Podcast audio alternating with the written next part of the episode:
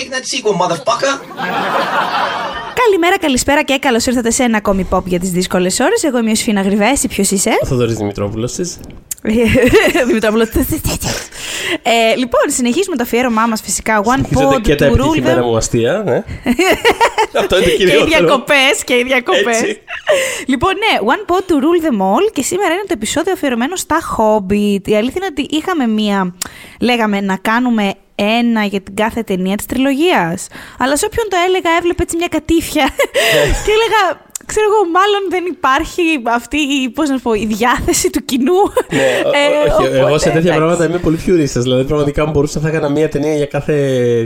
ένα επεισόδιο για κάθε ταινία. Δε- Γενικότερα, δηλαδή, και για τα Star Wars που είχαμε κάνει, αν μπορούσα θα, κα- θα είχαμε κάνει ένα επεισόδιο για κάθε μία από τις ταινίες. Μη είχε, μη είχε πείσει Θες, μη μ' αρέσει, ο δεν με νοιάζει, Θοδωρής, δηλαδή, ξέρεις, ε, ναι. αλλά μετά αυτό σκεφτήκαμε και οι δύο, ρε παιδί μου, μήπως όντως να το εισακούσουμε, ξέρω κι εγώ. Τέλος πάντων, Ναι, μπορεί και να το συνομεύει. μετανιώσουμε. Να σου πω κάτι, Δεν μπορεί- ξέρω. Ναι, ναι. Επίσης, εντάξει, παιδί μου, βάλαμε μετά τα, τα δύο επόμενα επεισόδια έτσι λίγο bonus ε, έκπληξη. Οπότε δεν είναι ότι το μικρίναμε. Είναι Όχι, έξι όχι, επεισόδια. είναι η όχι. Και σειρά μάλιστα, θα- μάλλον θα είναι και τα τρία τα μπόνους, οπότε. Σωστό, βλέπουμε. σωστό. Ναι, ναι, σωστό, ναι. έτσι. Για να δούμε, για να Τσεκ, δούμε. Κάνω, Τσακ. κάνω wings ηχητικό μέσο τώρα. Εγώ είμαι πάρα πολύ. Φαίνεται. η- Λοιπόν, Λοιπόν, οπότε ε, τα χόμπι. Κοίτα να δεις. Τα Hobbit θέλω να σας πω ότι είναι πολύ επιτυχημένες ταινίες. Επειδή έχει περάσει διάστημα μεγάλο και κάπως έχει μείνει η πίκρα, η πίκρα στο στόμα μας. Απλά θέλω να δηλώσω ότι είναι πολύ πρακτικά. Οι ταινίες πήγανε τρελά, πολύ καλά, πάρα πολύ καλά. Ε, θα μου πεις τώρα τι περιμέναμε με αυτό το franchise και είχε, υπήρχε και μια δεκαετία απόσταση, ο κόσμος είχε διψάσει. Είχε περάσει και διάφορα η παραγωγή, οπότε δεν ξέραμε και ένα, μια περίοδο. Υπήρχε μια, υπήρξε μια περίοδος που δεν ξέραμε αν θα γίνει ταινία, βασικά. Ε, μ, θα τα πούμε και αυτά. Αλλά τέλος ναι. πάντων θυμάμαι, αυτό νομίζω το είχα αναφέρει στα, σε κάποια από τα προηγούμενα επεισόδια, ότι είχα δει το τρέιλερ, θα κάναν πρεμιέρα το τρέιλερ τέλος πάντων. Είναι η μία και μοναδική φορά στη ζωή μου που είπα: Οκ, θα ξυπνήσω να το δω αυτό το πράγμα. Ε, και είχα συντονιστεί με μια φίλη μου Αμερικάνα να το δούμε. Τότε πή- είχαμε με σεν. Τέλος πάντων, να το βλέπαμε έτσι. και θυμάμαι να πατάω το play στο YouTube. Και με το, που- να βλέπουμε, ουσιαστικά βλέπουμε από μακριά τον Φρόντο κάτω από το δέντρο, που είναι η επανάληψη της σκηνής από τη συντροφιά.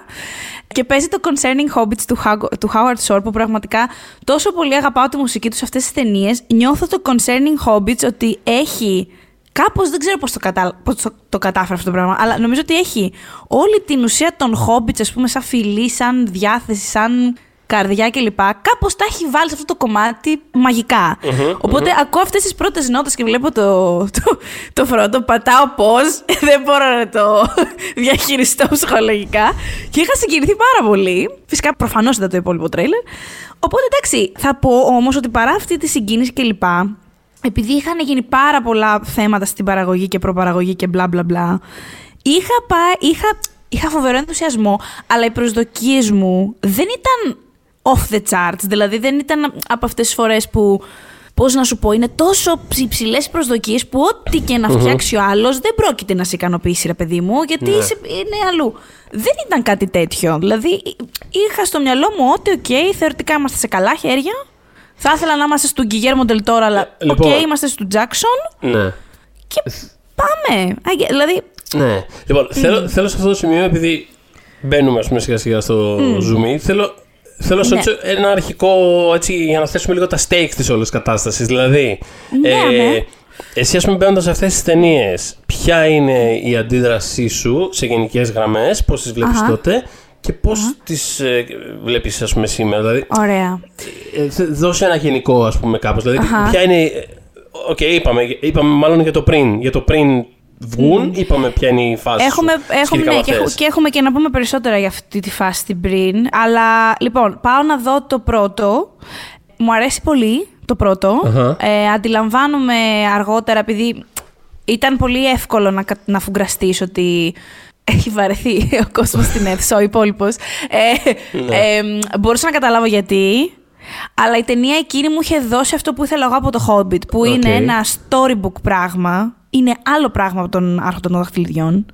Και από τις τρεις ταινίες, εν τέλει, αυτό τώρα το λέω in retrospect, αλλά Α, ε, μπράβο, πώς να σου το πω, θέλω. ο τόνος της ταινίας αυτής, με λίγες εξαιρέσεις όταν βάζουν μέσα τη φάση του Necromancer και τι γίνεται πίσω από αυτή την περιπέτεια κλπ. Τονικά, η ταινία κινείται εκεί που την ήθελα. Επίσης, κάποια πράγματα για μένα τα έχει βελτιώσει σε σχέση με το βιβλίο εννοώ, δηλαδή η Νάνη πάνω κάτω στο βιβλίο. Υπάρχουν εξαιρέσεις φυσικά, δηλαδή ο Θόριν ε, είναι χαρακτήρας μεγάλος και στα βιβλία. Τα ανήψια του έχουν, είναι πιο αβανταδόρικοι, ας πούμε, ρόλοι και γραμμένα, γραμμένοι στο βιβλίο. Αλλά γενικά είναι σχετικά εναλλάξιμοι οι νάνοι. Ενώ νομίζω στην πρώτη ταινία, σαν εισαγωγή στους χαρακτήρες αυτούς, άλλο που μετά το εγκατέλειψαν, αλλά σαν εισαγωγή σύστασης με αυτούς τους χαρακτήρες, Ναι. ε, ε, φαινόταν ότι έχουν μια δομή για τον καθένα πίσω στο κεφάλι τους, ότι κάπως τους διαφοροποιούσαν. Δηλαδή, εγώ μπορούσα Οκ. να δω... Ναι. Αυτό δεν συνεχίστηκε, Ενδιαφέρον. βέβαια. Ω casual θα δεις, εγώ δεν το, δεν, δεν το ένιωσα πάρα πολύ αυτό. για να ναι, είμαι θα έπρεπε ειλικρινής. να το έχεις νιώσει περισσότερο στις επόμενες. Δηλαδή, εφόσον βάζεις, Πιθανώς, κα- βάζ- πιθανώς. βάλανε ναι, ένα structure, ρε παιδί μου. Στις ότι- επόμενες σίγουρα δεν ισχύει. Δηλαδή, Α, μπράβο. και αν υπήρχε ας πούμε, μια βάση στην πρώτη, δεν είναι κάτι που στηρίχθηκε. Δηλαδή, ξέρεις, Ναι, αν εξαιρέσεις αυτό. δύο-τρεις βασικούς χαρακτήρες που έχουν σημασία για το τι γίνεται και την πλοκή για το μύθο κτλ. κτλ. Οι υπόλοιποι. Ρε παιδί δεν μου, ξέρω στην απλά ποιος πρώτη είναι ποιος, ταινία που μπαίνουν όλοι μαζί έτσι. Ο Ναι. τρόπος που αντιδρούν μέσα στο σπίτι του Μπίλμπο, που εμένα είναι το αγαπημένο μου πράγμα στην πρώτη ταινία αυτό. Ναι. Ε, όλη, όλη αυτή η φάση στο σπίτι του Παρομοίως, Μπίλμπο πεθαίνω. παρομοίως. Ε, Και ήταν το μόνο που θυμόμουν κιόλας κάπως. Δηλαδή, επειδή συζητάγαμε στο προηγούμενο επεισόδιο ότι έλεγα κάπως Ναι. ότι, ότι αν μου βάλει ένα επεισόδιο στο κεφάλι και μου πεις τι είναι αυτές οι τρεις ταινίες και παίζουμε ένα πράγμα για την καθεμία, δεν θυμόμουν απολύτως τίποτα. Το μόνο που θυμόμουν Ναι. ήταν αυτή η Αυτό. σκηνή την πρώτη ταινία. Ναι. Είναι φανταστική η εισαγωγή αυτή ε, για τους χαρακτήρες. Και ρε παιδί μου, στο όλο το διάστημα που διανύουν μέσα στο σπίτι του Μπίλμπο, βλέπεις μικροδιαφορές μεταξύ τους που δεν υπήρχαν. Δηλαδή, ας πούμε, είναι από τις αγαπημένες μου φάσεις αυτό. Μετά εξαφανίστηκε. Τον Ντόρι δεν τον βλέπουμε σχεδόν στα πλάνα, ξέρω, στα κάδρα. Είναι ένας από όλους τέλος πάντων. Ο Ντόρι, ο οποίος εκεί που κάνουν, ε, ξέρω εγώ, το γιουρούσι και του παίρνουν τα φαγητά και τα ποτά. Είναι ο Νάνος που, που παίρνει ένα κρασί και λέει. Σε ποιον το λέει, στον Γκάνταλφ, τον πλησιάζει και του λέει. Μήπως θα θέλετε να πείτε, είναι ένα fruity bouquet αυτό. Τέλος πάντων. Θέλω να πω, έχει διαφορετικό τρόπο από μ, π.χ. τον Μπόμπουρ που είναι ο παχή, ας πούμε, ο στρογγυλός. Στρογγυλός, ναι. Ο στρογγυλός τον αγαπώ πάρα πολύ. Έχει τελείως διαφορετικό από τον Μπάλιν που είναι ένας από τους βασικούς, ας πούμε, νάνους, που είναι ο Ε, Συγγνώμη σοφός. λίγο, Ο Μπόμπουρ Ναι. είναι η που συζητούσαμε τι προάλλες στο WhatsApp. Ναι, πεθαίνω για Λοιπόν, τον πρέπει- Μπόμπουρ. αυτό, αυτό, πραγματικά. πρέπει να το πω αυτό γιατί συζητάγαμε λίγο για τη δεύτερη ταινία. Θα, θα επεκταθούμε, ας πούμε, Ναι. παρακάτω σε αυτό. Ναι. Ε, και είναι η σε φάση, ναι, γιατί είναι και ο Μπόμπουρ που είναι ο καλύτερος και είναι Ναι. υπέροχος και είναι αυτό η σκηνή εκείνη και ξεχωρίζει και το ένα και το άλλο. Και είμαι σε φάση, κοίτα, γενικότερα αυτό είναι ό,τι χειρότερο υπήρχε στην ταινία. Ε, Ισχύει, και ισχύει. όσο, όσο, Συμφωνώ μαζί όσο, σου. όσο τρέχω να, να, να γράψω τη διευκρίνηση ότι εννοώ τη σκηνή και όχι τον Νάνο, η Ιωσήφιν έχει προλάβει να γράψει επειδή είσαι άσχετος, αλλά εντάξει, αυτό δεν θα κάνουμε θέμα. έξαλλη, Πραγματικά. έξαλλη, έδειξα τον Μπόμπουρ, νόμιζε και Ε, ο έξαλλη. Μπόμπουρ για να καταλάβετε είναι ο στρογγυλός ο οποίος στη δεύτερη ταινία εκεί στην ε, θα πω επιθετικά μέτρια σε κάνς στο ποτάμι που δεν έχει καμία σχέση. Οι, οι φυσικοί νόμοι πια δεν υπάρχουν. Ε, ε, στη σκηνή αυτή Ναι, που ναι. πατάει ο Λέγκολος πάνω στα κεφάλια μπλα μπλα μπλα. Είναι, είναι, σαν, είναι σαν να βλέπεις κάποιο, κάποια πίστα από παιχνίδι στο, στο Game Boy, ξέρω Ακριβώ, εγώ. δηλαδή. Ακριβώς αυτό, λοιπόν, τέλεια το, το έθεσες, είναι ο Νάνος ο οποίος γίνεται ένα με το βαρέλι του, βγάζει τα χεράκια τους από το πλάκι, αρχίζει να θερίζει. είναι φοβερός, λοιπόν. Ε, αλλά πραγματικά προσέξτε το, στην πρώτη ταινία ε, μπορείς να δεις λεπτές αποχρώσεις στον κάθε Νάνο. Το οποίο μετά είπανε fuck it. Δηλαδή στι επόμενες ήταν σε βάση. ή και όχι. Ή και μόνο Θόριν, Φίλι, Κίλ. Βασικά Κίλι, ο Φίλι που όλοι λέγανε Α, έχει μια έμφαση στον Φίλι. Όχι, δεν έχει. Είναι ο ξανθός αδερφός του Κίλι. Αυτά δεν υπάρχει κάτι. Ναι, όχι. Οπότε αυτός, αυτό λοιπόν με, τη, με την πρώτη ταινία. Μ' άρεσε τρομερά επίσης η μουσική της πάρα πολύ. Το Misty Mountains δηλαδή θεωρώ ότι είναι. Γενικότερα αυτό το θ- μουσικό θέμα των Νάνων είναι εκπληκτικό και δεν το πιστεύω ότι δεν ξαναχρησιμοποιήθηκε σε επόμενες δύο ταινίες. Ειδικά στη μάχη των πέντε στρατών που κάνουν charge οι Νάνοι, δηλαδή. It's right there. Δεν, ξέ- δεν ξέρω τι τους βρήκε. Πραγματικά είναι τέλειο. Ήταν ένα παραμύθι. Στη δεύτερη ταινία κουράστηκα πολύ εκεί με το ποτάμι. Παιδιά, κουράστηκα μάτω Θεό. Δηλαδή, δεν... τράβηξε πάρα πολύ. Θέλω να σας πω για όσους δεν έχουν δει το Extended ότι στο Extended τραβάει και περισσότερο. Αλλά υπήρχαν κομμάτια της δεύτερης ταινίας που μου άρεσαν πάρα πολύ. Δηλαδή και το κομμάτι στο... στο Rivendell γενικότερα ε, μ' άρεσε. Μ' άρεσε η φάση με την Galadriel αρκετά. Σε εκείνη τη φάση η προσθήκη της Tauriel δεν ήταν προβληματική. Δηλαδή, ακόμα πιστεύω ότι on paper ο χαρακτήρας της Tauriel δεν έχει ιδιαίτερο πρόβλημα. Δηλαδή, είναι ένα νεαρότερο ξωτικό που είναι, ξέρεις, battle ξωτικο που κάπως ας πούμε αντιτίθεται στον στρατηγό της, πες το έτσι, γιατί μην είσαι τόσο γελίος, μην είσαι τόσο κάθαρμα, ας πούμε.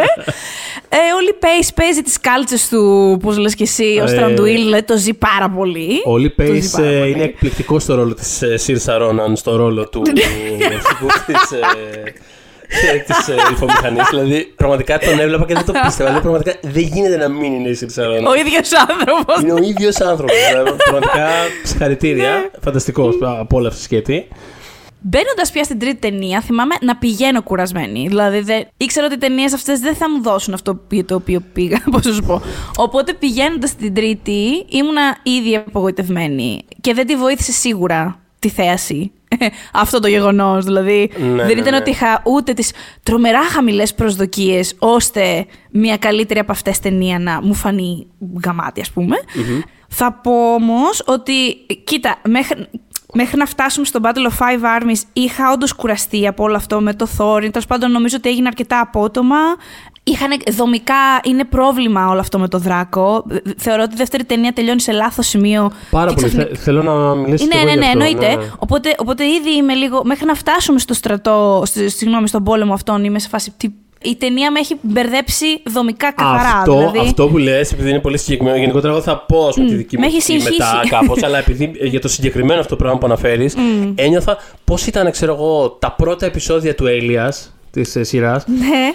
Που Αχ, τελείωναν. έχουμε ζήσει. Ναι. Πραγματικά τι έχουμε ζήσει. Τώρα Που τελείωναν όμως όλα, ξέρεις, σε κάτι χαζά cliffhanger του στυλ, ξέρεις. Η Σίτνη Μπρίστο παρακολουθείς mm. με την επιχείρηση και ξαφνικά είναι ένα όπλο στο κεφάλι της.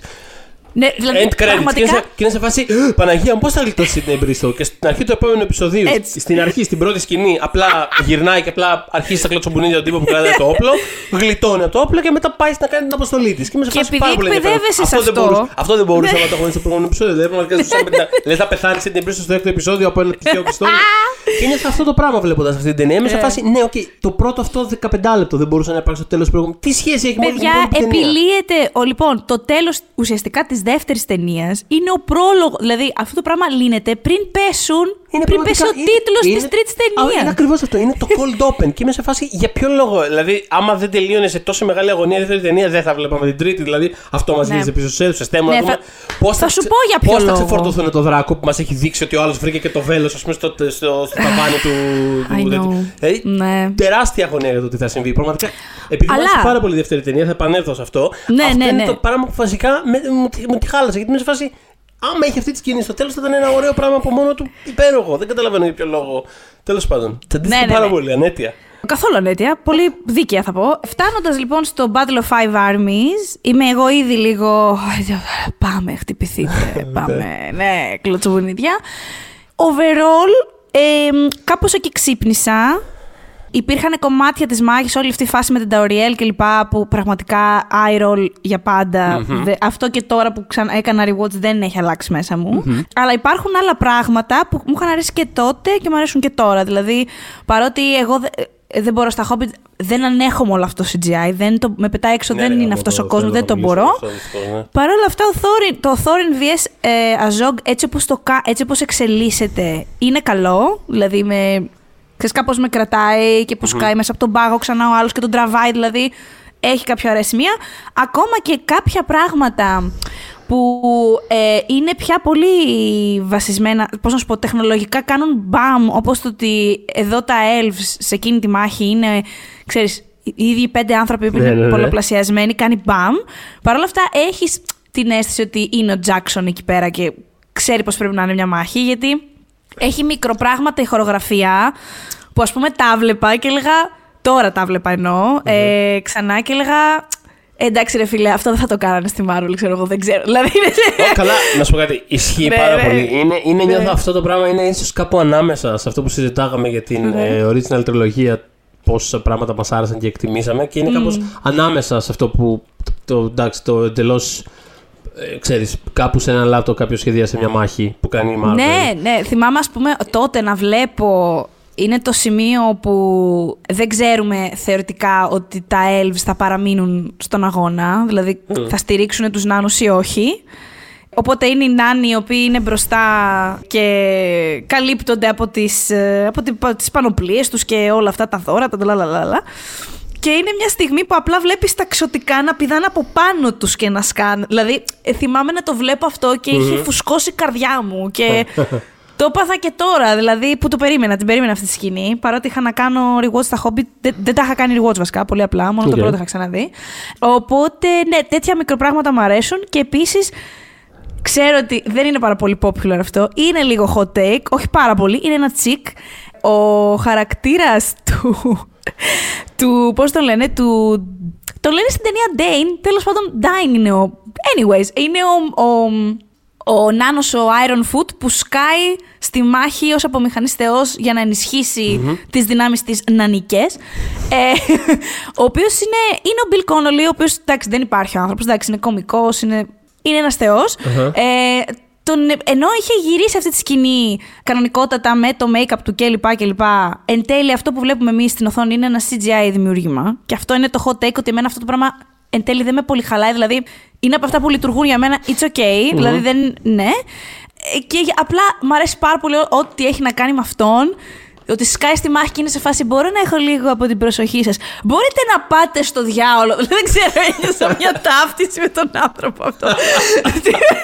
Εν τω μεταξύ, βλέποντας τις ταινίες, είχα υπόψη και που έλεγες που, είχαμε, που είχες πει, ρε παιδί μου, ότι κάπως με τους νάνους νιώθεις ένα Ναι, άλλο ναι. connection. ναι, ναι, ναι. Και σε αυτή τη σκηνή κάπως. Δεν ξέρω γιατί. Σε συνέδεσα. δεν σε φαντάζομαι. δεν σε φαντάζομαι στον πόλεμο να λες στον κόσμο. Δεν μου πάτε στο διάολο, ας πούμε. Άντε για. Αλλά, Απλά. Αλλά ως γενικότερο attitude, ας Ρε πούμε. φίλε, ναι, ήταν τόσο to the point αυτό Ναι. το στιγμή που ήρθα. Ήρθα καβάλα στο αγριογούρνο μου. Ε, πραγματικά πολύ πόντι για mood. ε, Ω, καλά. Στηρίζω Ω, πάρα καλά. πολύ. Ναι, ναι. ναι. Ε, και εγώ αν μπορούσα να Υπήρχανε- πήγαινα παντού με αγριογούρνο, ας πούμε. Δηλαδή είναι, είναι ένα aesthetic στο οποίο Ναι. το στοχεύω γενικότερα. Υπήρχε μια φήμη τότε, επειδή ο Κόνολι πάσχει από Πάρκινσον, ότι δεν είχε καταφέρει να γυρίσει τη σκηνή, οπότε ο Τζάξον επειδή τον είχε ήδη κάνει cast για το ρόλο και δεν ήθελε να του το στερήσει, ότι ηχογράφησε απλά τα lines του και γι' αυτό είναι CGI όλος ο χαρακτήρας. Αχα. Η πραγματικότητα φαίνεται ότι δεν είναι αυτή, ε, γιατί ο άνθρωπος είχε γυρίσει, τη- είχε κάνει τις σκηνές του εμ, και απλά από ό,τι λένε από την παραγωγή, εμ, οπτικά δεν ήταν ο χαρακτήρας, τέλος πάντων με το make-up, με, με, με, με, με, δεν ήταν αυτό που ήθελε ο Τζάξον, δηλαδή τον ήθελε ακόμα πιο στεντόριο και πλατή και Μμμ. τρίχες και όλα αυτά και σκέφτηκε ότι ίσως αν τον επαναδημιουργήσουμε με CGI ε, θα έχω αυτό που θέλω. Και ο Κόνολι κιόλας μετά την προμόταρε την ταινία, δηλαδή πήγαινε σε, σε late night shows και τέτοια. Δεν φαινόταν να είναι σε, προχωρημέ- σε τόσο προχωρημένο βαθμό το πρόβλημα ώστε ας πούμε να... ε, δεν νομίζω ότι ισχύει, δηλαδή ε, ψιλοπιστεύω την παραγωγή ότι ήταν απλά μια απόφαση του, του Jackson ότι α, οκ, δεν παίρνω αυτό ακριβώς που θέλω οπτικά, οπότε ας πάμε με... ξέρεις. Τύπου είναι σαν να λέει στα τμήματα του make-up και του costuming και αυτά, ότι εντάξει θα μπορούσατε να τα έχετε πάει καλύτερα με αυτόν, να τον φτιάξω στο κομπιούτερ μου. Ε, αυτό. Οπότε αυτό Ναι. που έχει αλλάξει νομίζω, από, τώρα με το rewatch, είναι ότι βάζω την τρίτη ταινία μπροστά από την ε, δεύτερη. Μάλιστα. Ε, ναι, γιατί Άρα, κάπως, συναισθηματικά κάπως με έπιασε περισσότερο Ναι, ναι. αυτό. αυτό. α- άρα Κατά εσύ βάση είναι πας- αυτό, δεν είναι κάτι άρα εσύ περισσότερο. πας Εμένα η ένα- πρώτη ένα ταινία μου 3-2. αρέσει πολύ. Ένα 3-2 πας εσύ και... Πάω α- ένα α- 3-2, και ναι. σ- Αληθινά, αν πρέπει, ας πούμε, είναι ότι σ' αρέσει η πρώτη. Αν Μ' αρέσει πρέπει να- πολύ η πρώτη, ναι, και μ' αρέσουν αρκετά μεγάλα κομμάτια της δεύτερης και της τρίτης. Δηλαδή, είναι πολλά πράγματα που υπερασπίζομαι στο Hobbit. Παρότι δε- αυτή η εισαγωγή όλη που έχουμε κάνει δεν, δεν προδίδει κάτι τέτοιο. Λοιπόν, αλλά αλλά ε, έχει- όντως ε, ναι. μ' αρέσουν πράγματα στα Hobbit. Ε, Λοιπόν, Ε, έχει ενδιαφέρον και α, α, αυτό που. Δηλαδή, αν δεν, ε, αν δεν ήμασταν είναι ήδη- το hot take αυτό, έτσι. Δηλαδή, η Ποιο; σειρά που βάζω τις Η ταινίες σειρά που- αυτέ. το, είναι... Ναι, το, το, μου το εξήγησες ότι είναι hot take. Για δεν όλους έχω είναι ιδέα, δεν έχω- 2-3-1. Για όλους, τέλος πάντων, καταλαβαίνετε πώς το εννοώ. Λοιπόν, 2-3-1 είναι το εμένα, classic. και α, αυτό που είχα να πω είναι ότι σίγουρα έχουν ενδιαφέρον οι ταινίες και αυτό σίγουρα το καταλαβαίνω από το γεγονός και μόνο ότι όπως θα διαπιστώσουμε στην πορεία του επεισοδίου έχουμε εντελώς διαφορετική αντίδραση με την Ιωσήφίνα απέναντι στην τριλογία. στο, σαν σύνολο δηλαδή. Εμένα, Εγώ αν τις βάζω στη σειρά πάει το 2 μίλια μπροστά από τα, υπό, από τα υπόλοιπα δύο. Μμ. Μετά το 1 κάπως. Και Μμ. το 3 ειλικρινά δεν, Μμ. δεν, δεν καταλάβαινα γιατί το έβλεπα. Δεν, δηλαδή, δεν, Ναι, ναι. Μου πέρασε έτσι. Δεν, δεν είναι ότι το έβλεπα. Στο 3 και- ήμουνα έτσι όταν είχα βγει από την αίθουσα τότε. Οκ. Τώρα δεν είναι πάρα πολύ αυθεντική. αυθεντική. Ε, εγώ τώρα είδα το Extended το 3. Γιατί Ναι, μου το είπανε είπες. όλοι. Ε, έκανες, έκανες πολύ καιρό λόμπινγκ για να δω το 3. Δυστυχώς δεν πρόλαβα γιατί πνιγόμουν πραγματικά. Ναι, και ναι, ναι. κατάφερα να δω το, Όχι. κατάφερα να δω και τις τρεις ταινίες τη βδομάδα ήταν θαύμα. Ε, Αλλά- υπήρχε, υπάρχει πάρα πολύ στα ίντερνετ αυτό το πράγμα στο οποίο αντιστεκόμουν όλα αυτά τα χρόνια. Τύπου, αν δείτε το 3, δείτε το Extended. Και είπα αυτή τη φορά, ας δω Extended το 3. Αχα. Και όντως είχε νόημα για μένα, γιατί και στις μάχες είδα περισσότερο Jackson μέσα, Οκ. ε, περισσότερο χιούμορ, πιο gonzo πράγματα που εμένα μου αρέσουν και θεωρώ ότι ταιριάζουν στο Hobbit, στο, στο πώς θα έπρεπε να είναι, πες το έτσι. Υπήρχαν και κάποια πράγματα έξτρα και στο backstory του Thorin και μετά στο η κηδεία που τους γίνεται. Τέλος πάντων, είναι τ- τονικά, η ταινία λειτουργεί πολύ περισσότερο στο Extended και σας το λέω με το χέρι στην καρδιά αυτό. Δηλαδή για τις προηγούμενες δύο, δείτε, το- δείτε τις και αυτές extended και whatever. α, Δεν έχει τόσο μεγάλη σημασία. Είναι ένα-δύο πράγματα που θα κράταγα. Στην τρίτη έχει νόημα. Αυτό. Αν έχετε το στομάχι να κάτσετε να δείτε την τρία ε, ξανά ή κάνετε rewatch για οποιοδήποτε λόγο, στο Netflix και όλα τι ταινίες μια περίοδο μπαινοβγαίνανε στο top 10, οπότε τις βλέπετε, τις χαζεύετε. Ε, ίσως το, για το 3 κάντε ένα κόπο και δείτε το extended. Δεν θα σας το έλεγα άμα δεν είχε νόημα. Για τα πρώτα δύο, ας πούμε, οκ. Whatever. Μην τα δείτε extended. Αλλά ναι. Ε, κοίτα, εγώ στα πολύ γρήγορα για να πω για τη δική μου ας πούμε, τέτοια είναι ότι ε, γενικότερα μπαίνοντας σε αυτή τη τριλογία δεν είχα προσωπικά καμία διάθεση. Ε, γιατί όπως έχουμε συζητήσει, ξέρεις, δεν είναι ότι έχω κάποια ιδιαίτερη σχέση αγάπης με την. Ε, με αυτόν τον κόσμο, με την original τριλογία, ξέρεις. Ε, Κοίτα, και τώρα που τα συζητήσαμε, ρε παιδί μου, που τα ξανάδα και που τα συζητήσαμε, είναι πραγματικά πολύ καλές ταινίες. Αλλά ενώ δεν είχα κάποιο προσωπικό Δεν έχει attachment σύνδε- σύνδεση. Μπράβο, ναι, ρε παιδί μου. ώστε να με νοιάζει τόσο πολύ αυτό, ειδικά, ειδικά με το context του ότι ξέρεις, είναι ένα πιο παιδικό παραμύθι, λιγότερο, ξέρεις, ένα λιγότερο urgent ε, και λιγότερο επιβλητικό πράγμα, ας πούμε. Δηλαδή, κάπως αυτό είχα στο μυαλό μου. Συν η όλη παραφιλολογία του, α, θα γίνει δύο ταινίες, μετά θα γίνει τρεις και ήμουν σε φάση πραγματικά. Έχω α, τόσα ε, συναισθήματα γι' αυτό. ε, ήμουν σε φάση πραγματικά. παιδιά, άμα με κοροϊδεύετε στα μούτρα μου, ε, δεν θα έρθω εγώ τώρα να κάτσω να I σκάσω, know. ξέρεις. Ναι. Ε, υπήρχε και όλη η φάση με την εμπλοκή του Τελτόρου. Θα τα συζητήσουμε για αυτά που κάπως είχα φάει μια ξενέρα, γιατί περίμενα πάρα πολύ να δω. Πρώτον Μα τον τι λες λατρεύω τώρα; και ήθελα. Δηλαδή, από τη μία είχα ξενερώσει που απλά είχα χάσει τόσα χρόνια από τη ζωή του και από την άλλη ήμουν σε φάση. Ναι, αλλά θα ήθελα να δω τι θα κάνει. Οπότε κάπως ξέρεις, μπήκα σε μια. Και ο μια- Γκυγέρμο Ντελτόρο θα ήθελε να έχεις δει τι θα έκανε. Ωραία, Ακόμα το, χαίρομαι. θα, το ήθελε. Θα το, θα το πιάσουμε αυτό. Ναι. ε, ε, συν τότε, ξέρεις, υπήρχε και η όλη η φάση με, τα, με αυτά τα πειραματικά του Peter Jackson που είχε ε, παίξει την ταινία ε, στα, Σε 48 περισσότερα- στα- πι- στα ναι. 48 και ένιωθα ότι έβλεπα διαφημιστικό για το Big Brother. Και γενικότερα, ξέρεις, όλα αυτά κάπως είχαν συμβάλει στο απλά να βγω από την αίθουσα και να είμαι σε φάση fuck this shit. Πραγματικά ε, δεν με ενδιαφέρει Ναι, ναι. καθόλου. Μμ. Ε, το αποτέλεσμα είναι ότι πήγα και στη δεύτερη, ξέρεις, κάπως με, ε, ε, ξέρεις, ε, τα χέρια folded μπροστά, ε, σε φάση, «Ugh, ήρθα πάλι. Ναι. Ε, Εγώ έτσι ήμουν στην τρίτη, ήμουν σε φάση. και, πα- Άντε, άντε, θα σας τα δώσω τα 7 σας ευρώ. παρότι είδα τη δεύτερη ταινία και τώρα που την ξανάδα, ας πούμε, θυμήθηκα ότι actually μου άρεσε πάρα πολύ, πέρασα φανταστικά.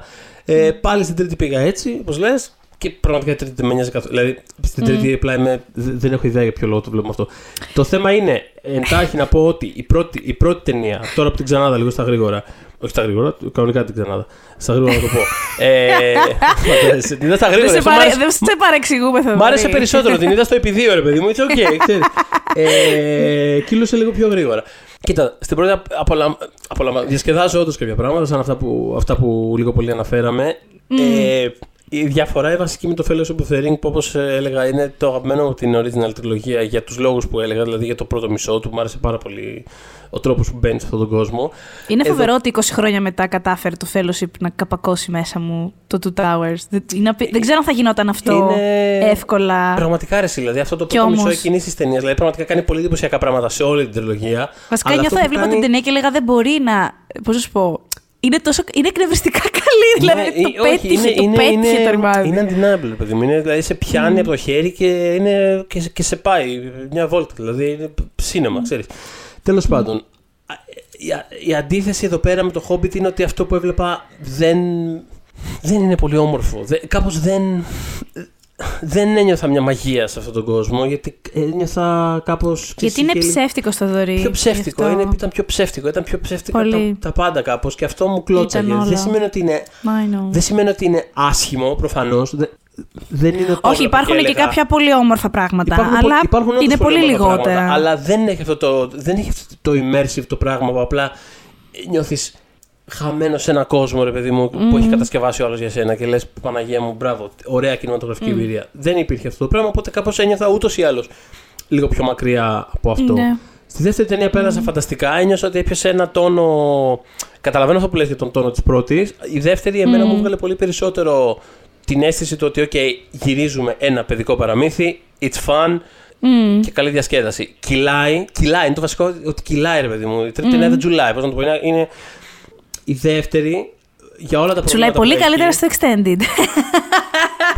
Fair enough. Κυλάει όντως. Fair enough. Κυλάει το ρημάδι. Ναι, ναι, ναι. Ε, κυλάει, είναι, έχει, είναι, είναι μια γραμμική απλή ιστορία που συνεχώς κινείται και πάει εδώ, εκεί και τα λοιπά. Κα- Κάνει καλή χρήση ας πούμε το, τ- της γεωγραφίας ας πούμε. Ε, είναι πολύ φαν γυρισμένη, αλλάζει χώρους, αλλάζει Αυτό καταστάσεις. αλλάζει τοποθεσίες, όντως. Η δεύτερη έχει Ναι. αυτό το καλό. Και- Λειτουργεί υπέρ της αυτό. Ναι, και δεν μου αρέσουν όλα. Δηλαδή αυτό, η σκηνή στο ποτάμι, ας πούμε, τη βρίσκω χάλια. Δηλαδή, ξέρεις, είναι αυτό που Είναι η συζητάμε. fan favorite σκηνή. Καλά, δηλαδή. εντάξει. Ο Γκόρ Βερμπίνσκι would never, δηλαδή πραγματικά. δεν θα- δεν θα πραγματικά. γίνει τέτοιο πράγμα. Είναι φάση, δείτε λίγο τι έχει κάνει ο Γκόρ Βερμπίνσκι στους πειρατές Καραβική και λέτε πείτε μου ότι αυτή η σκηνή είναι ωραία. Τη βρίσκω τελείως αβάρη. Το, πε- το πες τέλεια, video game. Αυτό Επειδή με είπε. αυτό Το πες μπορείς να, φανταστικά. μπορείς να κάνεις κάτι καρτουνίστικο χωρίς να είναι τόσο αβαρές και ξέρεις, αυτό. Δεν είναι αυτό η αγαπημένη μου, αλλά έχει πράγματα που μου αρέσει. Δηλαδή έχει όλη η Όπως φάση το με- Bombour. Όπως το πούμε. η ταινία όμως γενικότερα έχει ωραία πράγματα. Έχει την όλη φάση με τα ξωτικά που μου αρέσει. Έχει, τη, ε, έχει ο- όλο, όλο αυτό το third act με τον ε, έξαφνο Luke Evans που, ε, που, Luke- Luke Evans, που δεν Ναι, θυμόμουν ότι βεβαίως. παίζει στην ταινία και κάθε φορά που τον βλέπω κάπου χαίρομαι. Δεν είναι από τους ηθοποιού που χαίρομαι πολύ που βλέπω πάντα. Πιο Ε, αναπτυγμένος χαρακτήρας. Να και κάτι που μου αρέσει περισσότερο στις ταινίες σχέση με το βιβλίο. Ναι. Ο, στη- στο βιβλίο είναι λίγο. Αυτός είναι ο σωτήρας μας. Είναι λίγο- ναι, Κάνει κατάλαβα. πίου, πέφτει ο δράκος. Κατάλαβα. Όχι, όχι. Εδώ μου αρέσει η δουλειά και μου αρέσει γενικότερα όλο το τρίτο act που είναι όλο αυτό το. Ε, ξέρεις, ένας χώρος που μοιάζει να έχει ξεπηδήσει από κάτι ντικεντσιανό άμα είχε γυριστεί Πάρα σαν, πολύ. σαν το Popeye του Ρόμπερτ Όλτμαν, ας πούμε κάπως. Ένα πράγμα. Το έβλεπα και. Μα, μα, δηλαδή, χίλια ταινία. Μ' αρέσει πάρα πολύ όλο αυτό. Εμένα μου αρέσει πολύ η φάση με το δράκο. Αυτό που μέσα. να πω. Η φάση πολύ του, ωραίο. που περνάει, βγάζει πολύ ωραία ρε παιδί μου, το, τη, τη διάθεση του, του Μπίλμπο και το πόσο κατεργάρης είναι και πόσο, πόσο ωραία τα λέει ο μπαγάς σας. Δηλαδή, όλο αυτό το Ναι. Και να πω και πάρα λίγο πολύ ωραία κάτι. η ταινία. Είναι ο Σμάουγκ ο καλύτερος κινηματογραφικός δράκος. Αλήθεια τώρα. Δηλαδή είναι. Εκτός ότι είναι πάρα πολύ καλοφτιαγμένος. Από τους πολύ δυνατούς ρόλους του Benedict Cumberbatch επίσης. Ρε φίλε, ναι. Να ξέρετε, αν δεν το έχετε πάρει είδηση, ότι ο Cumberbatch έκανε κανονικό mock-up για την ταινία αυτή. Δηλαδή, ο- μπορείτε να δείτε behind the scenes, παιδιά, ο άνθρωπος δεν ήξερα να έχει περάσει καλύτερα. Δηλαδή, να σέρνεται, να συρίζει στην κάμερα. Ό,τι έκανε το Gollum, ας πούμε, ο Άντι Σεργίζο Gollum. Κάτι αντίστοιχο έκανε και ο φίλος εδώ. Ε, όχι πραγματικά, ρε παιδί μου, Οπότε αυτά. Αυτό, δηλαδή εκεί δεν Ναι. έχω κάτι άλλο. Δηλαδή αυτή είναι η γενική μου ας πούμε, τέτοια για την τριλογία. Ε, και εκεί καταλήγω. Εκεί, εκεί στέκομαι, ας πούμε, κάπου τώρα. Εγώ προσπαθώ να σκεφτώ όλα αυτά τα χρόνια. Πού πήγε στραβά το Hobbit, γιατί έγινε. Υπάρχουν οι, οι αρχικοί, ρε παιδί μου. Λοιπόν, το Hobbit όταν γράφτηκε, που γράφτηκε στα 30s. Ωραία. Μμμ. Ήταν ιστορίες που ήταν παιδικό βιβλίο και κατά βάση ήταν ιστορίες που έλεγε ο, ο Tolkien στα παιδιά του πριν κοιμηθούν. Και το βιβλίο, ας πούμε, τα κεφάλαια και αυτά, πραγματικά είναι bedtime stories, άμα το διαβάσετε, ή αυτό, το- εκεί παραπέμπουν. Λοιπόν, ξεσκίζει το βιβλίο, πάει φανταστικά, δεν έχει βρεθεί ποτέ out of print, ούτε αυτό το Lord- ο Lord of the Rings, συγγνώμη. Και προφανώς ο editor θέλει κι άλλο. Ε, θέλει sequel. Του πρότεινε τότε να κάνει το Silmarillion, το οποίο είχε ξεκινήσει ήδη να το γράφει. Είναι η ιστορία της πρώτης εποχής, ε, η δημιουργία Middle Earth κλπ. Και του λέει ο εκδότης ότι κοίτα να δεις, ο κόσμος θέλει Hobbit. Γιατί ήταν πάρα πολύ... Ναι, ρε παιδί μου, το πλάσμα αυτό είχε γίνει πολύ δημοφιλές ε, και τραγούδια είχαν γραφτεί και τέλος πάντων. Οπότε θέλουμε Hobbit. Και κάπως στο κεφάλι του άρχισε να διαμορφώ. Καλά, υπήρχαν ήδη ούτως ή άλλως θέματα του Lord of the Rings στο κεφάλι του, ρε παιδί μου. Αλλά ξέρεις, το ανέπτυσε, το ανέπτυσε, το ανέπτυσε. ε. Και 20 χρόνια μετά βγήκε το Lord of the Rings. Για να κάνει όμως το Hobbit πια να ταιριάζει σε αυτόν τον πολύ μεγαλειώδη κόσμο που είχε φτιάξει πια στο Lord of the Rings, πήγε πίσω στο Hobbit και άλλαξε και εκεί κάποια πράγματα για να ταιριάζουν περισσότερο. Δεν ήταν τονικά όμως τα θέματα αυτά. Ήταν δηλαδή, ας πούμε. Έκανε George Lucas, δηλαδή. Πήγε πίσω και άλλαξε. Τι εννοείς, πώς άλλαξε. Άλλαξε, ναι. Α πούμε. Μ' αρέσει πάρα πολύ ο Tolkien σε κάτι τέτοιο. Σε θα πάω και θα αλλάξω το. Λοιπόν, στη δεύτερη, λοιπόν, στην πρώτη έκδοση του Hobbit, ας πούμε, το δαχτυλίδι που δίνει ο, το Gollum στον Bilbo είναι ένα μαγικό δαχτυλίδι. Τελεία. Και του το δίνει, το χαρίζει, είναι δώρο. Στη δεύτερη έκδοση, εκδοχή, είναι το One Ring και το παίρνει ο Bilbo και λοιπά, γίνεται όλο αυτό. Δεν έχει, κάνει, δεν έχει αλλάξει κάτι φοβερά δραματικά. Έχει κάνει μικρό tweaks ε, για να υποστηρίζεται από το χόμπι το κόσμος που φτιάχνει αργότερα. Μάλιστα. Ε, Στη δεύτερη αυτή εκδοχή mm, συνεχίζει mm, να το χαρίζει τον κόλλο του δαχτυλίδι ή το κλέβει. Όχι. Το, κλέβει, έτσι. Όχι, τζουρνεύει, ναι, ναι. ναι. ναι, είναι, ε, έχει και κάποιες άλλες αλλαγές, αλλά δεν είναι κάτι. Πώς να σου πω, δεν θέλω να φανταστεί ο κόσμος ότι πήγε και έκανε κάτι πάρα πολύ άσχετο και το έκανε overhaul της ιστορίας ε, του. Ναι, εντάξει, όχι. αυτό είναι αρκετά. Είναι, είναι σημαντικό. Είναι, είναι σημαντικό. Ναι, ναι, ναι. Είναι γιατί πλέον, γιατί πλέον έχει φτιάξει το μυαλό του το One Ring, το έχει γράψει Ακριβώς. και έχει φτιάξει μια τριλογία βιβλίων που δεν είναι καν τριλογία στην πραγματικότητα. Στο κεφάλι του είναι ένα. Απλά mm-hmm. αναγκαστικά έπρεπε να το, να το, πάνε στα, να το σπάσουν στα τρία. Και γιατί να μην βάλει το δαχτυλίδι να είναι το The One Ring από τότε, ενώ εφόσον έχει πια έχει γράψει έναν άλλον σμίγκλα, άλλο γκόλουμ αργότερα, ναι. ας κάνουμε αυτή τη μικρό αλλαγή, και, μεγάλο αλλαγή, τέλος πάντων στο χόμπι. Αυτό όμως που το νόημα είναι, είναι ότι ο Τόλκιν όταν έγραψε το βιβλίο, το πρώτο, το έγραψε για τα παιδιά που μεγάλωναν στα θέρτη και πήγαιναν πλέον στα φόρτη. Όταν έγραψε 20 χρόνια μετά το Lord of the Rings, το έγραψε έχοντας υπόψη του τα παιδιά που έχουν μεγαλώσει με αυτή την ιστορία και πλέον είναι ενήλικοι. Άρα και τονικά είχε φανταστεί αλλιώς την ιστορία. Δηλαδή, αυτό που είδαμε ή διαβάζουμε τέλος πάντων. Έχει και ένα βίντεο παγκόσμιος. Έχει με. Τα πάντα όλα έχουν. Έχουν σοβαρέψει τα πράγματα. Έχουν σοβαρέψει. Έχει, έχει στείλει και το, κάποια από τα παιδιά του στο δεύτερο παγκόσμιο. Και γενικώς, όντως, πραγματικά είχε το, στο μυαλό του αυτό ότι τα παιδιά αυτά που μεγάλωσαν με το βιβλίο μου έχουν πια μεγαλώσει, είναι ενήλικες άνθρωποι. Και θα φτιάξουμε. Εδώ πέρα φτιάχνουμε κάτι γκράντερ, ρε παιδί μου. Mm. Άλλο πράγμα. Τονικά άλλο πράγμα. Το θέμα είναι το εξής ο Ντελτόρο, επειδή υπάρχει, ρε παιδί μου, μια τέλος πάντων ε, ιδέα ότι θα κράταγε με το whimsical χαρακτήρα του Hobbit, αλλά οι δύο ταινίες που θα φτιάχνονταν, η δεύτερη μάλλον, τονικά ήθελε και ο ίδιος να πλησιάζει περισσότερο στην τριλογία του Jackson. Δηλαδή, η πρώτη ταινία θα ήταν πιο storybook, αυτά που λέμε, και πιο παραμυθάκι. Η δεύτερη σιγά σιγά θα διαμορφωνόταν έτσι, θα σκοτίνιαζε λίγο περισσότερο για να ταιριάξει με τον κόσμο που, του Lord of the Rings ε, και κινηματογραφικά και σαν βιβλίο. Εγώ σκέφτομαι, δεν μπορώ μάλλον να καταλήξω, εάν ήταν σωστή τελικά απόφαση το να μπουν τόσα πράγματα για όσα συνέβαιναν στο background της περιπέτειας του Hobbit στη μέση γη στο μεταξύ. Δηλαδή. Όπα, εξήγησε το λίγο αυτό. Ναι, ναι, ναι. Δηλαδή, ωραία, αυτά τα κομμάτια που είναι με την Galadriel, με τον Elrond, ε, με τον Necromancer, το Sauron ουσιαστικά. Γιατί αυτό. Ωραία, αυτά δεν υπάρχουν μέσα στο βιβλίο. Ωραία, ήμουν σίγουρος και γι' αυτό έχω γνώμη πολύ. Ωραία. Είναι και αναρωτιέμαι, θα ήταν. Πρόσεξε να δεις. Ε, γιατί είναι πολύ challenging αυτό το πράγμα που πήγαν να κάνουν. Θέλανε. Θέλουν να κάνουν μια διασκευή του Hobbit το οποίο είναι ένα διαφορετικό βιβλίο τελείως, τονικά. Έχει, είναι αστείο. Εν τω μεταξύ, έχει και κάποια σημεία μέσα που ο αφηγητής ψιλοκοροϊδεύει τον Μπίλμπο. Δηλαδή, είναι, είναι, είναι εξυπνα, εξυπνακίστικο με την καλή όμως. Είναι μια αθώα αγνή έννοια. Ναι, ναι, ναι, είναι ναι. πολύ φαν, ναι. Αλλά έχει προηγηθεί ρε παιδάκι μου η μεγαλύτερη τριλογία όλων των εποχών. Να σου πω κάτι. Εμένα μου κλωτσάει πάρα πολύ. Α πούμε και στη δεύτερη ταινία ναι. που έλεγα πόσο μου αρέσει, ναι. πόσο καλά πέρασα τέλος πάντων. Δεν είναι κάτι που θα σκέφτομαι στη ζωή μου τέλος πάντων. Σου κλώτσαγαν μετά τα πιο σοβαροφανή. Αλλά αυτό μου κλώτσαγε πάρα πολύ. Mm. Δηλαδή όλο το site του Γκάνταλ στη δεύτερη ταινία, mm. όποτε συνέβαινε είμαι σε φάση. Δεν καταλαβαίνω γιατί χρειάζεται αυτό το πράγμα. Αλήθεια. Και γενικότερα ο τρόπος που έχουν εισαχθεί όλα αυτά τα μικροπραγματάκια σε όλη τη διάρκεια της τριλογίας μου βγάζει πολύ περισσότερο, mm. ξέρεις, αυτή την. Ε, την σύγχρονη, ας πούμε, την πρικουελίτιδα που απλά, ξέρεις, πε, πετάει, ε, α, θα εμφανιστεί και ο Τάδε. Α, θα, θα, στην επόμενη σεζόν του Better Call Saul θα εμφανιστεί ο Walter White. Δεν με, Ναι. δεν με νοιάζει. Πραγματικά μπορείτε να μου πείτε μια ιστορία που να είναι μόνη της. Δεν, δεν με ενδιαφέρει. Δεν, δεν θα το δω επειδή, ας πούμε, θα εμφανιστεί ο Σάουρον. Πώς να το πω, θα το δω επειδή θέλω να δω αυτή την ιστορία. Δηλαδή, με πετάνε πολύ έξω ρε παιδί μου αυτά τα πράγματα. Δεν είναι κάτι οργανικό. Φαίνεται ότι δεν είναι μέσα στα βιβλία. Φαίνεται ότι είναι κάτι Έχεις πολύ δίκιο, εγώ έτσι, αλλά... το, έτσι το ξέρω. Έτσι δηλαδή μου.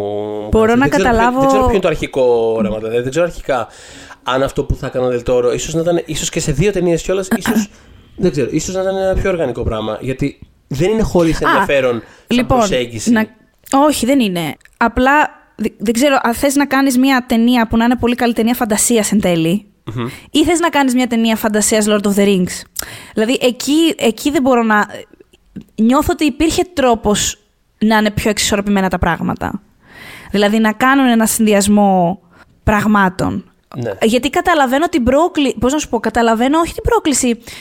Καταλαβαίνω γιατί έχοντας αυτό το τεράστιο βάρος στην πλάτη και γνωρίζοντας ότι το κοινό δεν είναι ο Θοδωρής και η Ιωσήφινα που χεστήκανε και θέλουν να πάνε απλά να δουν το Hobbit. Δηλαδή, όντως οι περισσότεροι θα μπήκαν στην αίθουσα. Ωραία, θα δούμε prequel του Lord of the Rings. Και καταλαβαίνω γιατί ένας δημιουργός μπορεί να σκεφτεί και ένα στούντιο ακόμα, παρότι έχω τόσα ράματα για τη γούνα της Warner Brothers σχέση με το Hobbit, θα τα πούμε. Πώς το λένε, γιατί να σκεφτεί. Ωραία, μπο- ε, μπορούμε, μπορούμε οργανικά μέσα από αυτά που ξέρουμε από το ευρύτερο έργο του Tolkien να βάλουμε πράγματα τα οποία ταυτόχρονα συνέβαιναν εκείνη την περίοδο. Δηλαδή φεύγουν οι νάνοι να πάνε να βρουν το θησαυρό. Ωραία. Εκείνη την περίοδο τι γινότανε; Με Σάουρον κλπ. Δηλαδή καταλαβαίνω πολύ τον πειρασμό αυτό. Νιώθω όμως ότι έπρεπε να έχουν... Νιώθω ότι έπρεπε να έχουν αποφασίσει, έχ- έπρεπε να έχουν πάει προς την αντίθετη κατεύθυνση εν τέλει. Θα, ξέρεις τι, γιατί θα είχαμε την κρίνια. Ότι ρε, παι- θα είχαμε την κρίνια. Τέλος πάντων, θα είχαν την κρίνια ότι. Α, εμείς πήγαμε να δούμε Lord of the Rings και είδαμε 12 νάνους και ένα Hobbit να ψάχνουν ένα θησαυρό, ας πούμε, και ένα δράκο εκεί πέρα. Αλλά την άλλη θα είχες πιο solid ταινίες. Και αυτές θα είχαν πόδια. Δηλαδή. 100% θα ήταν πιο solid οι ταινίες και ακόμα Ναι. και αν θες να πας σε αυτή την κατεύθυνση, νιώθω ότι σίγουρα, σίγουρα υπάρχει ένας πιο ενδιαφέρον, δομικά πιο ενδιαφέρον τρόπος να γίνει. Δηλαδή, Δομικά σίγουρα. Δομικά ναι. σίγουρα. Δηλαδή δεν, μου το φαίνεται συζητώ. παράλογη ας πούμε, η ιδέα του ναι, ξεκινάω, κάνω μια πρώτη ταινία που είναι τραλαλέ, τραλαλό, πάνε οι νάνοι, λαλά, περπετιούλες, λιβάδια, βαρέλια κτλ. Δηλαδή κάπως Trolls. σε μια, ναι, σε μια ταινία το βλέπω ρε παιδί μου κάπως αυτό το πράγμα και άμα, δεν ξέρω τι ακριβώς έχει στο μυαλό του Ντελτόρο ας πούμε, αλλά σαν, και σαν προσέγγιση, επειδή το έχουμε ξαναζητήσει, εμένα δεν με ενδιαφέρει ας πούμε, να πάω να δω κάτι το οποίο να είναι δεμένο ας πούμε, σε, σε μια διασκευή. Δεν με νοιάζει να είναι δεμένο σε ένα υλικό. Χαίρεστηκα. Άμα έχεις μια, μια πρόταση και μια προσέγγιση ενδιαφέρουσα, by all means. Και όντως, όντως, είναι αυτό- αυτό που λες είναι αλήθεια. Το ότι το, το κινηματογραφικό Hobbit έρχεται μετά το κινηματογραφικό Lord of the Rings. Όντως αλλάζει τα πράγματα. Δεν είναι το ίδιο κείμενο. Δεν είναι το ίδιο κείμενο που ήταν στο γραπτό, γιατί Έτσι. είναι ένα κείμενο που έχει έρθει μετά από μια από τις πιο εμβληματικές τριλογίες όλων των εποχών. Έχει αλλάξει το σινεμά, οπότε δεν μπορώ να προσποιηθεί ότι δεν έχει συμβεί αυτό το πράγμα. Το καταλαβαίνω. Οπότε έχει ενδιαφέρον ένα- μια μετα προσέγγιση του στυλ ότι ξέρεις, θα διασκευάσω εγώ κάτι το οποίο ήταν ένα παιδικό παραμυθάκι, αλλά στο μεταξύ τι έχει συμβεί, έχουμε οριμάσει, έχουμε ενηλικιωθεί. Έχουμε ενηλικιωθεί και κινηματογραφικά επειδή συνέβη αυτή η τριλογία. Έχουμε ενηλικιωθεί και σαν ε, άνθρωποι της Δύσης επειδή έχει συμβεί τότε ο Β' Παγκόσμιος, τώρα η 11η Σεπτεμβρίου. Έχουν, δηλαδή, I get it. Και μέσα από το κείμενο έχει ενδιαφέρον το πώς θα γίνει αυτό το πράγμα. Το να, το να σκοτεινιάσει, ας πούμε, ξαφνικά και να, και να οδηγηθεί κατά αυτόν τον τρόπο, ας πούμε, σε αυτό που έρχεται μετά στην ιστορία. Θα έχει, όντως, θα έχει, όντως, θα έχει, ε, δηλαδή, δεν λέω ότι δεν μπορεί να φτιαχτεί αυτό το πράγμα. Θα, θα, θα, με, Ένα ενδιαφέρε, θα, ενδιαφέρον. θα με ενδιαφέρε να έβλεπα μια τέτοια προσέγγιση. Αυτό το προχωράμε και απλά λίγο-λίγο πετάω απλά, ξέρεις, μια γνώριμη φάτσα εδώ, μια γνώριμη φάτσα εκεί. Ένα... Είμαι σε φάση τώρα, ξέρεις, Ναι. εντάξει, οκ, δε- έτσι ήταν η σειρά στα 90s, πώς να το πω. Δηλαδή, δεν- είναι, είναι, λίγο, Ναι. είναι, λίγο, είναι λίγο boring και κάπως με, κάπως με κλωτσάει. Αυτό, αυτό. Να τα πάρουμε λίγο από την αρχή, να δούμε πώς καταλήξαμε εδώ πέρα. Καταρχάς, έχει πλακωθεί πριν χρόνια πριν από το Hobbit ε, ο Τζάξον με τη New Line. Ε, δηλαδή σε φάση θα, γι- θα πέσουν μηνύσεις που λέγεις στο, τέτοιο, στο παραπέντε. ε, μ, αλλά, αλλά στο μεταξύ τα έχουν βρει και δέχεται ο Τζάξον να είναι παραγωγός των Hobbit ταινιών. Διαλέγουν τον Τελτόρο, ο οποίος τότε είναι και φρέσκος από Λαβύρινθο και από τα Hellboy. Ξέρεις, έχουμε βρει λίγο τον... Ε, ο καινούριος ας πούμε λάτρης των τεράτων, κάπως έτσι. Για όσους ξέρεις κιόλας, είχε εκπέσει ήδη ο Μπάρτον. Είχαμε βιωρεί τον καινούριο, ρε παιδί μου, ναι, ναι, ναι ξέρεις. Ναι. Οπότε παίρνει τα μπογαλάκια του καλά ενθουσιασμένος όσο δεν πάει ο, ο Ντελτόρο. Γενικά αγαπάει πολύ τον Τόλκιν και έχει και μια δυναμία. Ή ξέρουμε ότι έχει και μια δυναμία στο Hobbit ακριβώς επειδή είναι λίγο πιο, είναι πιο φαν, είναι πιο ελαφρύ, είναι πιο τρέλα. Οπότε παίρνει τα μπογαλάκια του και πηγαίνει ε, στην ε, Νέα Ζηλανδία με την οικογένειά του. Δηλαδή αλλάζει τελείως η ζωή του. Mm. Πηγαίνει σε άλλη χώρα. Τέλος πάντων, ήταν εκεί περίπου, νομίζω, γύρω στους 18 με 20 μήνες στο προπαρασκευαστικό στάδιο. Βάλει επίσης και κάποια πράγματα που είχαν ήδη γίνει πριν φύγει. Μιλάμε τώρα για storyboards και όλα αυτά. Θυμάστε που λέγαμε από το προηγούμενο επεισόδιο τι χρειάστηκε για να γίνει το Lord of the Rings; Mm. Τόσο οργανωμένα, δηλαδή μέσα στην τρέλα και το χάος που υπήρχε με τα σενάρια, κάποια πράγματα τα είχαν πένα, ρε παιδί μου. Και σκεφτείτε ότι αυτό για να φτιαχτεί τότε είχε κάνει ο Τζάξον προπαρασκευή 3,5 χρόνια. Οπότε κάπου τόσο θα πήγαινε μάλλον και ο Ντελτόρο. Και φαίνεται το εξής ότι είναι λίγο συγκεχημένα τα, ξέρεις. Εγώ, εγώ διαλέγω να πιστέψω τον Τελτόρο, προσωπικά, αν με ρωτάτε.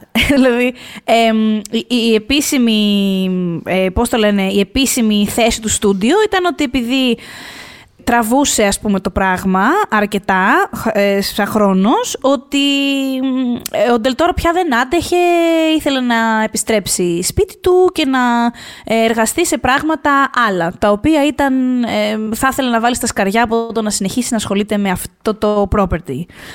Ο Ντελτόρο, δεν ξέρω, ακόμα όταν βλέπω συνεντεύξεις του για αυτό το πράγμα, είναι.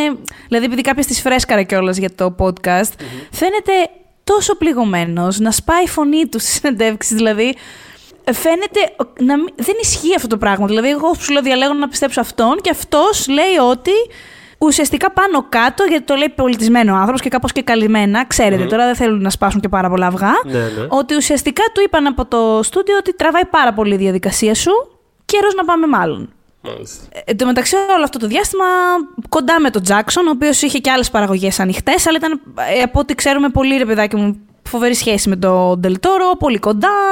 Σας είχα πει και σε προηγούμενο podcast ότι μαζί είχαν δει. Ήταν μια από τις ελάχιστες φορές που έχει δει την τριλογία ο Τζάξον με τον Ντελτόρο.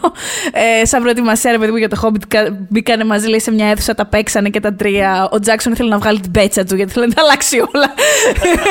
και ήταν, ήταν ο Ντελτόρο. Μα έχεις κάνει πολύ ωραίες ταινίες, ξέρεις.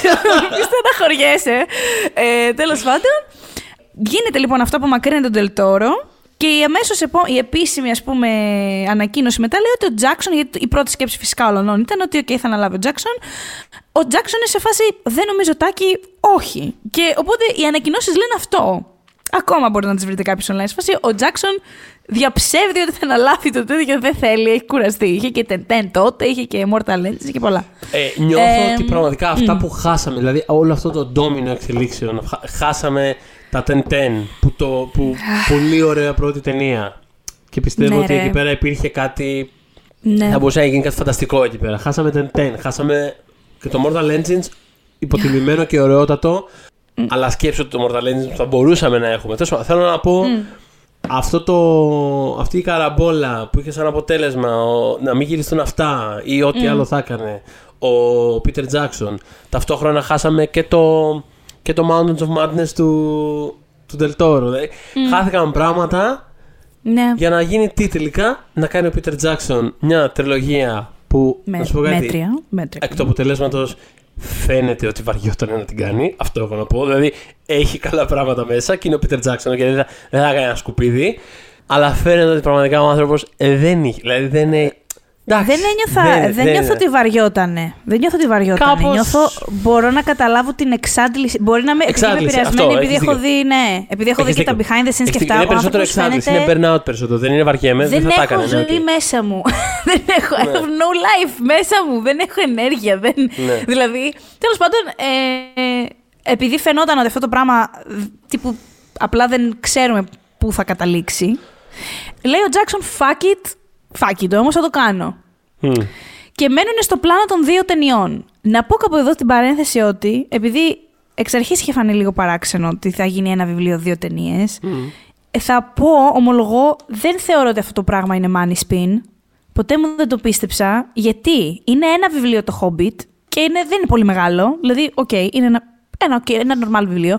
Αλλά γίνονται πάρα πολλά πράγματα μέσα στο Hobbit, πάρα πολλά συνέχεια, όλη την ώρα. Και αυτό το πράγμα στο σινεμά που θα χρειαστεί να κάνεις και ένα world building και θα χρειαστεί να αναπτύξεις και κανένα χαρακτήρα και, και, και, και, και, δεν νομίζω ότι μπορούσε αυτό το πράγμα να βγει σε μια καλή ταινία. το, το πιστεύω συμφωνώ. πραγματικά. Και επίσης, για να δέσουμε και με αυτό που λέγαμε πριν, το γεγονός ότι έχεις ήδη κάνει flesh out αυτόν τον κόσμο. Σημαίνει όχι απαραίτητα, ρε παιδί μου, ότι ξέρεις, ε, αφού θα το κάνουμε, πρέπει να περάσουμε πάρα πολύ ώρα εκεί πέρα, αλλά κάπως σε καλή κιόλας, ρε παιδί μου. Δηλαδή, κάπως ένα πράγμα που μπορεί στο βιβλίο να ήταν, ξέρεις, ένα κεφάλαιο ή μερικές σελίδες ή μια παράγραφος. Αυτή τη στιγμή εδώ που βρισκόμαστε είναι κάτι πιο fleshed out. Γιατί να μην. Κατάλαβες, δηλαδή. ναι, ναι, ναι. ναι. ναι δεν, δεν, δεν, μπορεί, δεν μπορεί να είναι υποσημείωση, δεν μπορεί κάτι. Οπότε το δύο ταινίες ούτε εγώ το βλέπω περίεργο. Και βάσει του υλικού όχι, και βάσει, το αποτελέσμα του δεν μου φαίνεται παράλογο. Δεν είναι αυτό το πρόβλημα. Όχι, όχι, όχι. Δηλαδή. Επίσης, την ίδια περίοδο γίνεται η χλαπαταγή με τα δικαιώματα. Λοιπόν, εκεί εγώ θεωρώ, ρε παιδί μου, σε αυτή την ταινία, ειλικρινά, ό,τι θα μπορούσε να πάει λάθος. στο πριν ξεκινήσει ενώ η ταινία ναι, αυτή, ναι. πήγε. Δηλαδή, ας πούμε, τα δικαιώματα του Hobbit τα είχε η MGM. Η MGM ήταν σε φάση πραγματικά για bankruptcy πήγαινε. Ε, Χωρίς πλάκα. Δηλαδή, απλά όχι να φτιάξουν blockbuster δεν μπορούσαν, δεν μπορούσαν να γυρίσουν τη δικιά μας, ας πούμε, τον δύο ταινία να την κυκλοφορήσουν σε σινεμά. Δεν γινότανε. Ναι.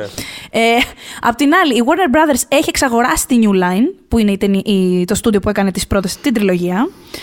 Αλλά η New Line εξακολουθεί να υπάρχει ως οντότητα. Πρόσεξε τώρα. Ε, οπότε, μέχρι στιγμής έχουμε τρία στούντιο γύρω από το, γύρω από το Hobbit. Έχουμε μετά έναν έξτρα παραγωγό, ε, ο οποίος έχει αχωθεί μόνος του, δηλαδή πάω ας πούμε. Και έχουμε και τον Harvey Weinstein, ο οποίος προκύπτει αξάφνος πάλι όλη αυτή για την πρώτη ταινία. Ότι έχουμε πέντε φωνές για την πρώτη ταινία που έχουν η καθεμία, ε, το στούντιο, το καθένα στούντιο έχει δικαίωμα σε ένα cut. Τώρα δεν ξέρω πόσο στα και τέτοια, δεν έχω και ιδέα. Αλλά θέλω να πω, είναι πέντε στούντιο αυτά. Είναι τέσσερα στούντιο και ένας παραγωγός για την ακρίβεια. Οπότε όλες αυτές οι φωνές πρέπει να συντονιστούν, να τα βρουν μεταξύ τους, να βγάλουν το οικονομικό πλάνο και βασικά ε, ε, ήταν πολύ πιο πάνω στο Τζάξον. Θυμάστε, τα λέγαμε τότε με τη Νέα Ζηλανδία. Στη Νέα Ζηλανδία είχε φτιάξει το δικό του βασίλειο αυτός εκεί, το οποίο έτρεχε. Πηγαίνανε μια φορά το εξάμεινο Πού να, πού να, να μπουν στην πτήση, ας πούμε, στο αεροπλάνο να τρέχουν μέχρι εκεί πέρα. Μια φορά στο τόσο ε, θα σκάγανε μέσα τι, κάνετε, τι κάνετε καλά, ευχαριστώ. Και είναι σε φάση, απλά τους έστελνε ένα υλικό. Θυμάστε που λέγαμε ότι τους είχε στείλει το θάνατο του Μπόρομιρ και τότε είχαν καταλάβει ότι Α, αυτός δράμα γυρίζει. OK, okay, κούρτσε εγώ. Τι ωραία πράγματα. Εδώ έγινε το ανάποδο, όπου τέλος πάντων ο Τζάξον λέει Άντε θα το κάνω. Επειδή εντάξει, και αυτός από, ε, πώς από σύμπνοια, καλλιτεχνική, σεβασμό μάλλον, δεν ένιωθε OK να χρησιμοποιήσει όλα όσα έχει φτιάξει ο Ντελτόρο. Είναι πολύ λίγα πράγματα τα οποία έμειναν εν τέλει, ο άλλος είχε κάνει τρία χρόνια προετοιμασία περίπου. Σύνολο, εντάξει, δεν, ξέρεις, είναι τα δικά του, είναι το δικό του όραμα. Δεν νιώθω OK εγώ να το, ξέρεις, να το εκμεταλλευτώ, πες το έτσι. Υπήρχαν λίγα πράγματα που κρατήθηκαν. Ξέρουμε ότι θα έκανε κάτι περίεργους digital ουρανούς ο Γκυγέρμο Ντελτόρο. Δεν ξέρουμε παραπάνω, αλλά να μια, έχω περιέργεια γι' αυτό. Τι, τι θα μπορούσε να σημαίνει. Ήθελα κάποτε να δω κάτι ναι. περισσότερο πάνω σε αυτό. Δεν ξέρω, ένα πολύ μεγάλο ναι. ντοκιμαντέρ, ένα artbook, κάτι, κάτι. Δηλαδή, Αχ, με, καίει, με καίει η ιδέα του ότι πραγματικά ήταν τρία χρόνια που απλά χάθη. Δηλαδή, ναι, λες ναι. και τράβηξε το καζανάκι. Δηλαδή, mm. δεν δε, δε, δε το δέχομαι, ρε παιδί μου, το αρνούμε. Είναι είναι ο Guillermo del Θέλω να δω τι έκανε, πώς να το πω. Δεν, ναι. δεν με ενδιαφέρει, ας μην δούμε ταινία. Χαίστηκα. Θέλω να δω κάτι όμως. Δηλαδή, τι έκανε το ο Guillermo del εκεί πέρα; Τι θα φτιάχνε, τι θα ναι, φτιάχνε. Τι θα φτιάχνε. Στον Τζάξον ε, όμως δεν δίνεται ίδιο χρονικό διάστημα. Δεν είχε, είχε κάποιους μήνες. Όταν λέμε μήνες, μήνες. δηλαδή ναι. να, για την προπαρασκευή. Και βασικά ε, ναι, το πιο αστείο πράγμα, αν θέλετε να δείτε το πιο αστείο εννοώ να γελάτε με την απελπισία των ανθρώπων. Αυτό εννοώ. Αν είστε άνθρωποι καθάρματα σαν και εμένα. δηλαδή, σε συνεντεύξεις της εποχής και αργότερα, ε, η φάση είναι. Α, αυτό το φτιάξαμε επί τόπου. Α, αυτό το. δηλαδή είναι πάρα πολύ. Θυμάμαι κάποια στιγμή είχε δώσει μια συνέντευξη στο IndieWire, νομίζω ήταν ο Jackson, και ήταν σε φάση. I was winging it. Δε, δε, δηλαδή, απλά. Εντάξει. Πώς λοιπόν θα κόψεις θα το κάνεις όλο να συμβεί συντομότερα, εφόσον δεν μπορείς να χρησιμοποιήσεις όλο αυτό το σύστημα με τις μακέτες, με τα, τις μαριονέτες, όλα αυτά τα πράγματα δεν υπάρχουν πια, δεν μπορούν να γίνουν. CGI. Δηλαδή, OK, okay, παιδιά, Ακριβώς, απλά πρέπει ναι. να. δε- Δεν υπάρχει άλλος Γι' τρόπος. αυτό λοιπόν Επίσης, φαίνεται, ναι. κάνει μπαμ και επειδή θα γυρίζανε την ταινία σε 3D, ε, ήταν πρόβλημα και το 48 αλλά, ε, για την πρώτη ταινία, αλλά το, θ- στο 3D, στο 3D συγγνώμη, αυτό που για το στούντιο το απαίτησε πρέπει να είναι και σε 3D, οκ. Όλη επίσης η τεχνική που είχαν αναπτύξει, δηλαδή το, αυτά τα tricks που κάναν τέλος πάντων με το ύψος των Νάνων και του Γκάνταλφ κλπ. Όλα, όλο αυτό το, το force perspective κλπ. Αυτά δεν λειτουργούν στο 3D, φαίνονται καν μπαμ. Όπως και οι ε, μαριονέτες και αυτά. Όλα αυτά τα. Δεν θα μπορούσαμε, ας πούμε, λέγαμε τι ωραία που είναι τα κτίρια που είναι φτιαγμένα στο χέρι, ας πούμε, στο, στο Lord of the Rings και, εμείς, και τα χρησιμοποιούν για τα μεγάλα πλάνα κλπ. Και έβλεπες πραγματικά πόσο Ναι, στο καλοφτιαγμένα και πόσο χαρακτήρα είχαν. Ναι. Στο 3D δεν Αυτό. θα ήταν σαν το άνοιγμα του Game of Thrones κάπου. Θα Ναι, ήταν δεν εκεί γίνει- που δεν- Ε, Αυτό. Οπότε αυτό το πράγμα δεν, α, δεν υπήρχε. Αυτές οι λύσεις δεν υπήρχαν και γι' αυτό έχουμε και έναν Ιαν Μακέλεν ο οποίος κλαίει στα γυρίσματα. κυριολεκτικά. Γιατί δεν μπορεί να είναι. αυτή τη σκηνή που βλέπουμε εμείς με τους νάνους που είναι και τόσο φανταστική. Τη εκάνσε ενώ στο σπίτι του Bill Ball αυτό. Ε, ο άνθρωπος δεν ήταν εκεί. Δεν ήταν στο ίδιο δωμάτιο, θέλω να πω. Είχε απλά ένα ακουστικό στα αυτή του όπου ο ηθοποιός κάθε νάνου έλεγε τις ατάκες του για να μπορεί να αντιδρά έστω ηχητικά σε αυτό.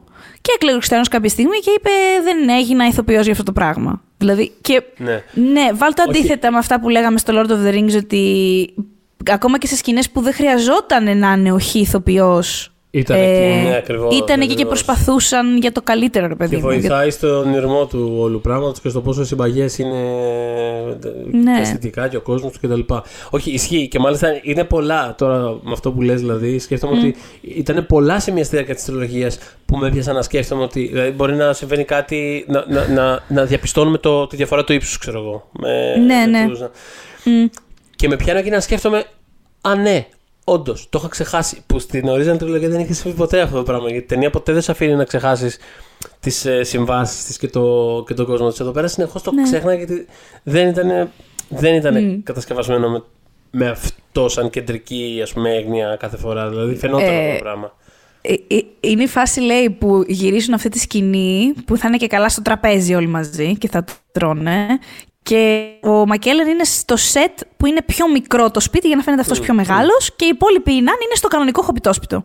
και είναι ο Μακέλερ και είναι σε βάση.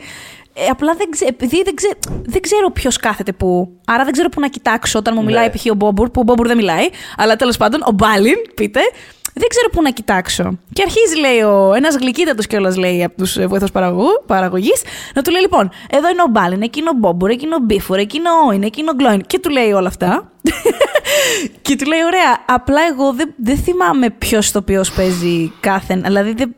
Και επίσης του λέει: Θυμάσαι ότι έχω χρωματοψία. Γιατί του, του λέγε: Το μπλε είναι ο Μπόμπουρ, το έτσι είναι ο έτσι, το αυτό είναι. Και, και να σου- δεν, δεν με βοηθάς. Και τέλος πάντων είχαν τυπώσει μούρες στον Αυτό άλλον και πήγα του να είχαν πω, κολλήσει έπρεπε την να κάνω, καρέκλα. ε, στα- ε, Πώς το λένε, ε, ε, τα stands, αυτά τα... Ναι, ναι, ναι. Πώς είναι αυτά ναι. που παίρνουμε από κάτι σινεμά, ξέρω εγώ. Well, ξέρεις. Ναι. Ε, Μάλιστα. Ε, οπότε όσο γίνεται και αυτό, μάλλον όσο γίνεται όλη αυτή η, πα- η, η προετοιμασία σε πολλά πολλά εισαγωγικά, γιατί μόνο προετοιμασία δεν ήταν, συμβαίνει και ο χαμός με το Hobbit Law, το λεγόμενο, ο νόμος του Hobbit, έτσι έχει Α. περάσει, δεν λέγεται έτσι ο νόμος, προφανώς, απλά έχει περάσει έτσι. Το σωματείο ηθοποιών, ένα μικρό σωματείο τέλος πάντων ηθοποιών που έχει η Νέα Ζηλανδία γενικότερα δεν είναι πολύ οργανωμένη σε αυτό το επίπεδο ακόμα η χώρα. Προσπαθούσε να διεκδικήσει πράγματα, συλλογικές συμβάσεις, διάφορα. Και είχαν πει ότι, OK, τώρα που θα ξεκινήσει να γυρίζεται το Hobbit, επειδή είναι μια international, ας πούμε, μεγάλη, πολύ μεγάλη παραγωγή, να εκμεταλλευτούμε αυτό για να ρίξουμε φως, ας πούμε, πάνω στην υπόθεση και να φτάσει και το πρόβλημα και στα σωματεία του εξωτερικού, το SAG και το βρετανικό, το αντίστοιχο. Ε, μήπως, ξέρεις, και οι συνάδελφοι ηθοποιοί κάπως πρόξουν, ε, εφόσον θα έρθουν και από το εξωτερικό, ας πούμε, άνθρωποι, τα δικαιώματά μας να τα στηρίξουν κλπ. Και εκεί, παιδιά, εντάξει, αυτό για μένα είναι η μελανή. Ξέρεις, όταν σκέφτομαι τον Τζάξον, ρε παιδί μου, κάπως το σκέφτομαι κι αυτό. Παρότι λέγαμε και σε προηγούμενα podcast ότι. Ξέρεις, είχα πει χαρτολογώντα ότι έπρεπε όλη η Νέα Ζηλανδία να λέγεται Peter Jackson, ξέρω εγώ, οι δρόμοι. Ε, μ, αλλά σε πρώτη φάση είχε πάει ενάντια στο σωματείο. Με ποια έννοια, είχε πει ρε παιδί μου ότι κοίτα και εγώ είμαι μέλος σε τρία σωματεία έξω στην Αμερική. Αλλά αυτά πως- που ζητάτε, ας πούμε, θα διώξουν τη Warner Brothers. Δηλαδή δεν θα, δεν θα φέρουν τελικά εδώ πέρα την, την, την παραγωγή. Υπήρχε και αυτή η απειλή ότι. Δηλαδή, εγώ θυμάμαι σε Hollywood Reporter και τα λοιπά, υπήρχε ότι η, η Warner Brothers σκέφτεται να μεταφέρει το Hobbit ε, στην Ανατολική Ευρώπη. Αυτό που έγινε εν τέλει, γιατί είναι πολύ μεγάλο story για να σας απασχολήσω, έχει ενδιαφέρον βέβαια για να το, να το ψάξετε, είναι ότι ε, κάποια στιγμή ε, δέχτηκε, τέλος πάντων είπαν να κάτσουν όλοι μαζί σε ένα τραπέζι. Το όλοι μαζί είναι η παραγωγή. Ο Τζάξον, η σύζυγός του η Φραν Walsh που είναι ούτως ή άλλως συμπαραγωγός, συν σεναγριογράφος όλα συν. Ε, η Φίλιππα Γκρέγκορη επίσης που είναι η έτερη που έγραφε μαζί του στα σενάρια. Ε, μ, και εκπρόσωποι των, του σωματείου που λέγεται New Zealand Equity, άμα θέλετε να το ψάξετε, ε, να κάνουν μια συνάντηση, να τα βρούνε και λοιπά, να δουν τι γίνεται. Ε, στο μεταξύ, ο Τζάξον είχε ούτως ή άλλως εξασφαλίσει ότι οι ηθοποιοί. Κάτι που δεν είχε γίνει για το Lord of the Rings, θέλω να πω. Ότι οι ηθοποιοί που θα παίξουν στο, ε, στο Hobbit και είναι από τη Νέα Ζηλανδία θα έχουν ε, residuals από, την, από τις ταινίες προχωρώντας τα χρόνια. Πολύ σωστά. Γιατί αυτό το είχαν οι ηθοποιοί οι Αμερικάνοι και οι Βρετανοί, αλλά δεν το είχαν οι Νεοζηλανδοί στο Lord of the Rings. Οπότε είχε εξασφαλιστεί, αν μη τι άλλο, αυτό. Υπήρχαν όμως και άλλα πράγματα και ασφαλείας που, έπρεπε να διαφαλι... που ήθελαν να διασφαλίσει το σωματείο και, και άλλα πράγματα και οικονομικά και σε σχέση με τις πρόβες, διάφορα πράγματα. Και κάπως φάνηκε, ρε παιδί μου, σε αυτή τη συνάντηση να βγαίνει μία άκρη και είχαν πει ότι, ωραία, θα γράψουμε μία ε, ανακοίνωση, ας πούμε, κοινή. Θα πρέπει να την ε, εγκρίνει απλά η Warner Brothers και προχωράμε. Και ενώ λοιπόν ε, λέει, υπάρχει ένα email που λέει λοιπόν, ο Jackson ότι εμείς έχουμε γράψει ένα draft. Άμα είστε εσείς OK με το λεξιλόγιο κτλ., να το, να το δώσω και στη Warner Brothers να το δει, να τελειώνουμε. Ε, ενώ λοιπόν συμβαίνει αυτό και είναι το σωματείο σε φάση Α, OK, cool, το έχουμε βρει. Sky Warner Brothers, οι εκπρόσωποι της Warner Brothers στη Νέα Ζηλανδία. Δημιουργείται ένας πανικός ότι θα πάρουν την παραγωγή από εδώ με αποτέλεσμα ο κόσμος να έχει βγει στο δρόμο εναντίον του σωματείου, σε φάση ότι δεν θα έχουμε να φάμε, ας πούμε, και θέλετε κι εσείς παραπάνω. Και αυτό που έγινε είναι ότι υπογράφηκε μέσα σε μια βραδιά το Hobbit Law, το οποίο ουσιαστικά μέσα. Πρόσεξε να δεις, είναι από τα πιο κουλά πράγματα που έχω ακούσει. Εάν δεν φαίνεται ξεκάθαρα. Είσαι ηθοποιός, ωραία, ή είσαι δεν ξέρω τι, αλλά πες ότι είσαι ηθοποιός. Εάν δεν φαίνεται στο contract σου και ισχύει ακόμα αυτό το πράγμα. Ότι είσαι employee, συγκεκριμένα να γράφει ο Θοδωρής Δημητρόπουλος, ο ηθοποιός που παίζει εκεί και αυτό, είναι, είναι υπάλληλος. Ναι. Ναι. Το κράτος της Νέας Ζηλανδίας σε θεωρεί ελεύθερο επαγγελματία και άρα σε φορολογεί ως ελεύθερο επαγγελματία και άρα δεν μπορείς να διεκδικήσεις ομαδικά πράγματα. Αυτό το πράγμα πριν δύο χρόνια είχαν πει ότι θα το κάνουν repeal με έναν τρόπο η νέα κυβέρνηση, που τότε ήταν ας πούμε, μια δεξιά κυβέρνηση, πλέον έχουν μια πιο left-wing κυβέρνηση, αλλά είναι ακόμα ψιλοπαγωμένο, δηλαδή δεν ξέρεις. Και γι' αυτό κιόλας, από ό,τι έχω αφουγκραστεί, υπάρχουν θέματα, ξέρεις, πλέον η τοπική, η τοπική κοινωνία σε ένα βαθμό έχει και λίγο θέμα με τον Jackson. Τουλάχιστον όσοι ανακατεύονται με τα καλλιτεχνικά, με την έννοια ότι περίμεναν να, τους βά- να βάλει μεγαλύτερη πλάτη από αυτό που έκανε. Και έχει περάσει λοιπόν όλη αυτή η κατάσταση, παιδιά. Θες. Και φτάνει ο άνθρωπος να ξεκινήσει τα γυρίσματα. Ο άνθρωπος, τέλος πάντων, του έχω νεύρα, αλλά οκ, καταλάβατε. Λοιπόν, και απ- απλά δείτε, απλά δείτε αποσπάσματα από το production. Δηλαδή, ναι, μεν υπάρχει αυτή. Είναι ένας χαρούμενος άνθρωπος που προσπαθεί να το μεταδώσει. Δηλαδή, θέλω να πω, είναι ένας ευγενικός χριστιανός. κα- Ενώ Ναι. είναι ο Τζάξον, ρε παιδί μου, δεν έχει πάθει μετάλλαξη χαρακτήρα ξαφνικά. Αλλά τον βλέπεις, έχει ένα. Τι να πω. Από... Ήταν τόση έλλειψη χρόνου. Καταρχάς κοιμότανε συνέχεια στα σετ κοιμότανε. Τύπου δεν προλαβαίνω να πάμε στο σπίτι να κάνω ντουζ να κοιμηθώ. Θα την πέσω εδώ πέρα. Αρρώστενε συνέχεια. Υπήρχε, υπάρχουν πόσα πλάνα, άμα δείτε στα production diaries, που απλά κοιτάει το κενό. Το κοιτάει. Δηλαδή, πώς να σου πω, και αυτό το πράγμα, ε, μάλιστα είχε γράψει, είχε πει ο Ian Nathan, ο οποίος είναι, αυτός γράφει στο Empire πάρα πολλά χρόνια, το γνωστό περιοδικό, ε, και έχει γράψει και πολλά βιβλία πλέον γύρω από σκηνοθέτες. Έχει γράψει για τον Jackson καλή ώρα, έχει γράψει για τον Ταραντίνο, Ridley Scott, βιογραφικά βιβλία πάνω στις δουλειές τους βασικά περισσότερο και με επαφή με τους ίδιους κιόλας τους σκηνοθέτες. Ε, ο Nathan είχε μ, πάει στο Lord of the Rings στο set τότε, τον είχε καλέσει ο Jackson ως Empire, και θυμάται ρε παιδί μου πόσο happy ήταν σαν set όλο και πόσο ας πούμε inviting ήταν, θες να δεις και που γενικά έλεγε ρε παιδί μου ότι στους δημοσιογράφους, εντάξει, κάπως κρύβονται ρε παιδί μου και για spoilers και τα λοιπά. Δεν, αν, Ναι, ναι, δεν ναι. ανοίγουν όλα τα χαρτιά. Στο Lord of the Rings λέει, θυμάμαι σε φάση. Δεν να σου δείξουμε και αυτό, δεν να σου δείξουμε και, και, κοίτα τι φτιάξαμε και αυτή η μακέτα εκεί και το αυτό εκείνο. Πάω λέει και στο Hobbit. Βλέπω λέει μια κούραση. μια κούραση. Και λέει κάποια στιγμή έρχεται ο Τζάξον, ρε παιδί μου, και μου λέει. Του, βλέπω, λέει, μπαίνοντας λέει στο σετ, είδα κάτι ανθρώπους λέει που φοράγανε κουστούμια και φοράγανε κάτι γυαλιά 3D. Αυτό τώρα ήταν όταν γυρίζανε την πρώτη ταινία. Κάτι γυαλιά 3D και κοιτάγανε στο monitor. Αλλά δεν ξέρω, λέει, ποι- δεν ήξερα ποιοι είναι. Και μου λέει ο Τζάξον, αυτοί είναι οι άνθρωποι από τα studios. Θες να σε συστήσω; Και είναι σε φάση, ξέρω εγώ, 5-6 άτομα. Και στο σετ που αυτοί δεν υπήρχαν στο Lord of the Rings. Και λέει, δεν, έχει πει ρε παιδί μου ότι δεν είναι ότι κάνανε κάτι. Δεν ήταν ότι είχαν ένα χ- μαστίγιο στο, χε- Ναι, ναι. στο χέρι και οτιδήποτε. Αλλά ήταν, φέρανε μια ατμόσφαιρα μαζί τους στο σετ περίεργη. Γιατί είχ- είχαν κάποιον, είχε κάποιον από πάνω του μόνιμα και όχι από ένα στούντιο, ξαναλέω. Δηλαδή, μόνο εμείς λείπαμε εκεί πέρα. Όχι, τρέλα. Κοίτα, Οπότε- ως, ως κάποιος που πάρα πολύ συχνά καταλήγω να αναλαμβάνω να κάνω πράγματα επειδή μου τα ζητάνε σε μια συνεχή ροή πραγμάτων και εγώ απλά είμαι σε φάση τώρα, αχ δεν θέλω να πω όχι σε αυτό το πράγμα και καταλήγω Αχ, σε μια τέτοια I κατάσταση. Ε, τ- το, νιώ, το νιώθω, αυτό έχω να πω. Το νιώθω. Ναι, ρε, εσύ, ναι, ρε, εσύ. Και βασικά ξέρεις τι, η αλήθεια είναι ότι γνωρίζοντας όλα αυτά, γιατί εντάξει, πηγαίνοντας να δω την πρώτη ταινία, ήξερα κάποια από αυτά. Ε, ήξερα τα θέματα με τα δικαιώματα και ήξερα όλο αυτό το πράγμα που γινόταν με τον Τελτόρο. Κάπως οι φωνές δίσταντο, ποιος λέει την αλήθεια κλπ. Αλλά τέλος πάντων, γνωρίζοντας πια όλα αυτά, η αλήθεια είναι ότι βλέποντας αυτές τις ταινίες, κάπως τις βλέπω με μεγαλύτερη επίοικια. Γιατί δεν είναι τώρα αυτές φυσιολογικές συνθήκες για να κάνεις μια ταινία τέτοιου level. Δηλαδή, ε, είναι αλλιώς να πας να κάνεις ένα independent τώρα ε, έργο που εντάξει, από τη μία θα έχουν όλοι λόγο γιατί ξέρεις κάπως όλοι μαζί το φτιάχνουν Ναι, ναι, ή, ναι, ναι. ή τέλος πάντων ακόμα και ένα blockbuster, ακόμα και ένα blockbuster, αλλά μικρότερου εύρους. Τώρα αυτός ο άνθρωπος ανέλαβε να κάνει ένα τέτοιο πράγμα που όλος ο πλανήτης περίμενε πώς θα βγει και ας πούμε τον βρήκαν όλα αυτά και κάποια πράγματα ενδεχομένως να τα προκάλεσε κιόλας. Αλλά θέλω να πω, δεν είναι αυτή η συνθήκη για να κάνεις μια τέτοια ταινία που έχει ένα τεράστιο cast. Πόσο μάλλον τρεις τέτοιες ταινίες. Τρεις. Κοίτα να δεις τώρα για τις τρεις ταινίες, ε, η αλήθεια είναι, κοίτα να δεις, ε, η, το πιο έντονο, η πιο έντονη φήμη είναι ότι το ζήτησε το στούντιο να είναι τρεις ταινίες, για περισσότερα χρήματα προφανώς και κυρίως ακριβώς επειδή από την πρώτη ταινία όπως είπαμε είχαν πολλοί άνθρωποι cut, θα φεύγανε πολλά λεφτά εκτός Warner Brothers, δεν κάνουμε άλλη μία... Α δεν κάνουμε μια, είμαστε όλοι ευχαριστημένοι και. Να είμαστε, ναι, να βγάλουμε κι εμείς, ξέρεις. Ναι. Ε, μ, Ήταν και, πάντως... ήταν και στην περίοδο που ήταν πάρα πολύ in το. Αυτό το. Βέβαια, ναι. Που γινόταν το, το όλα τέντομα, περισσότερες- Που γινόταν όλα διαδύο, ξέρω εγώ. Δια δύο, ναι, ναι. Το τελευταίο βιβλίο του Hunger Games, το τελευταίο βιβλίο του Τάδε, το τελευταίο, ναι. Twilight, Harry Potter, δηλαδή. Ε, ήταν Harry μια- Potter, όλα ναι. αυτά. Μμ. Η αλήθεια πρέπει να είναι ένα τσικ στη μέση, να πω, ε, εγώ έχω καταλάβει.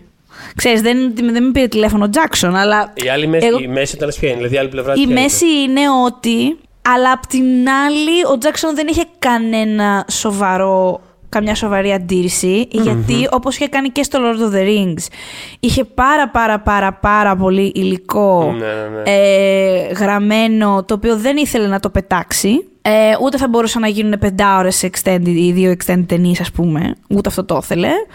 Οπότε, καλά, ο ίδιος το έχει πει αυτό, ότι θεώρησα, ρε παιδί μου, ότι έχουμε πολύ υλικό και για μια τρίτη ταινία.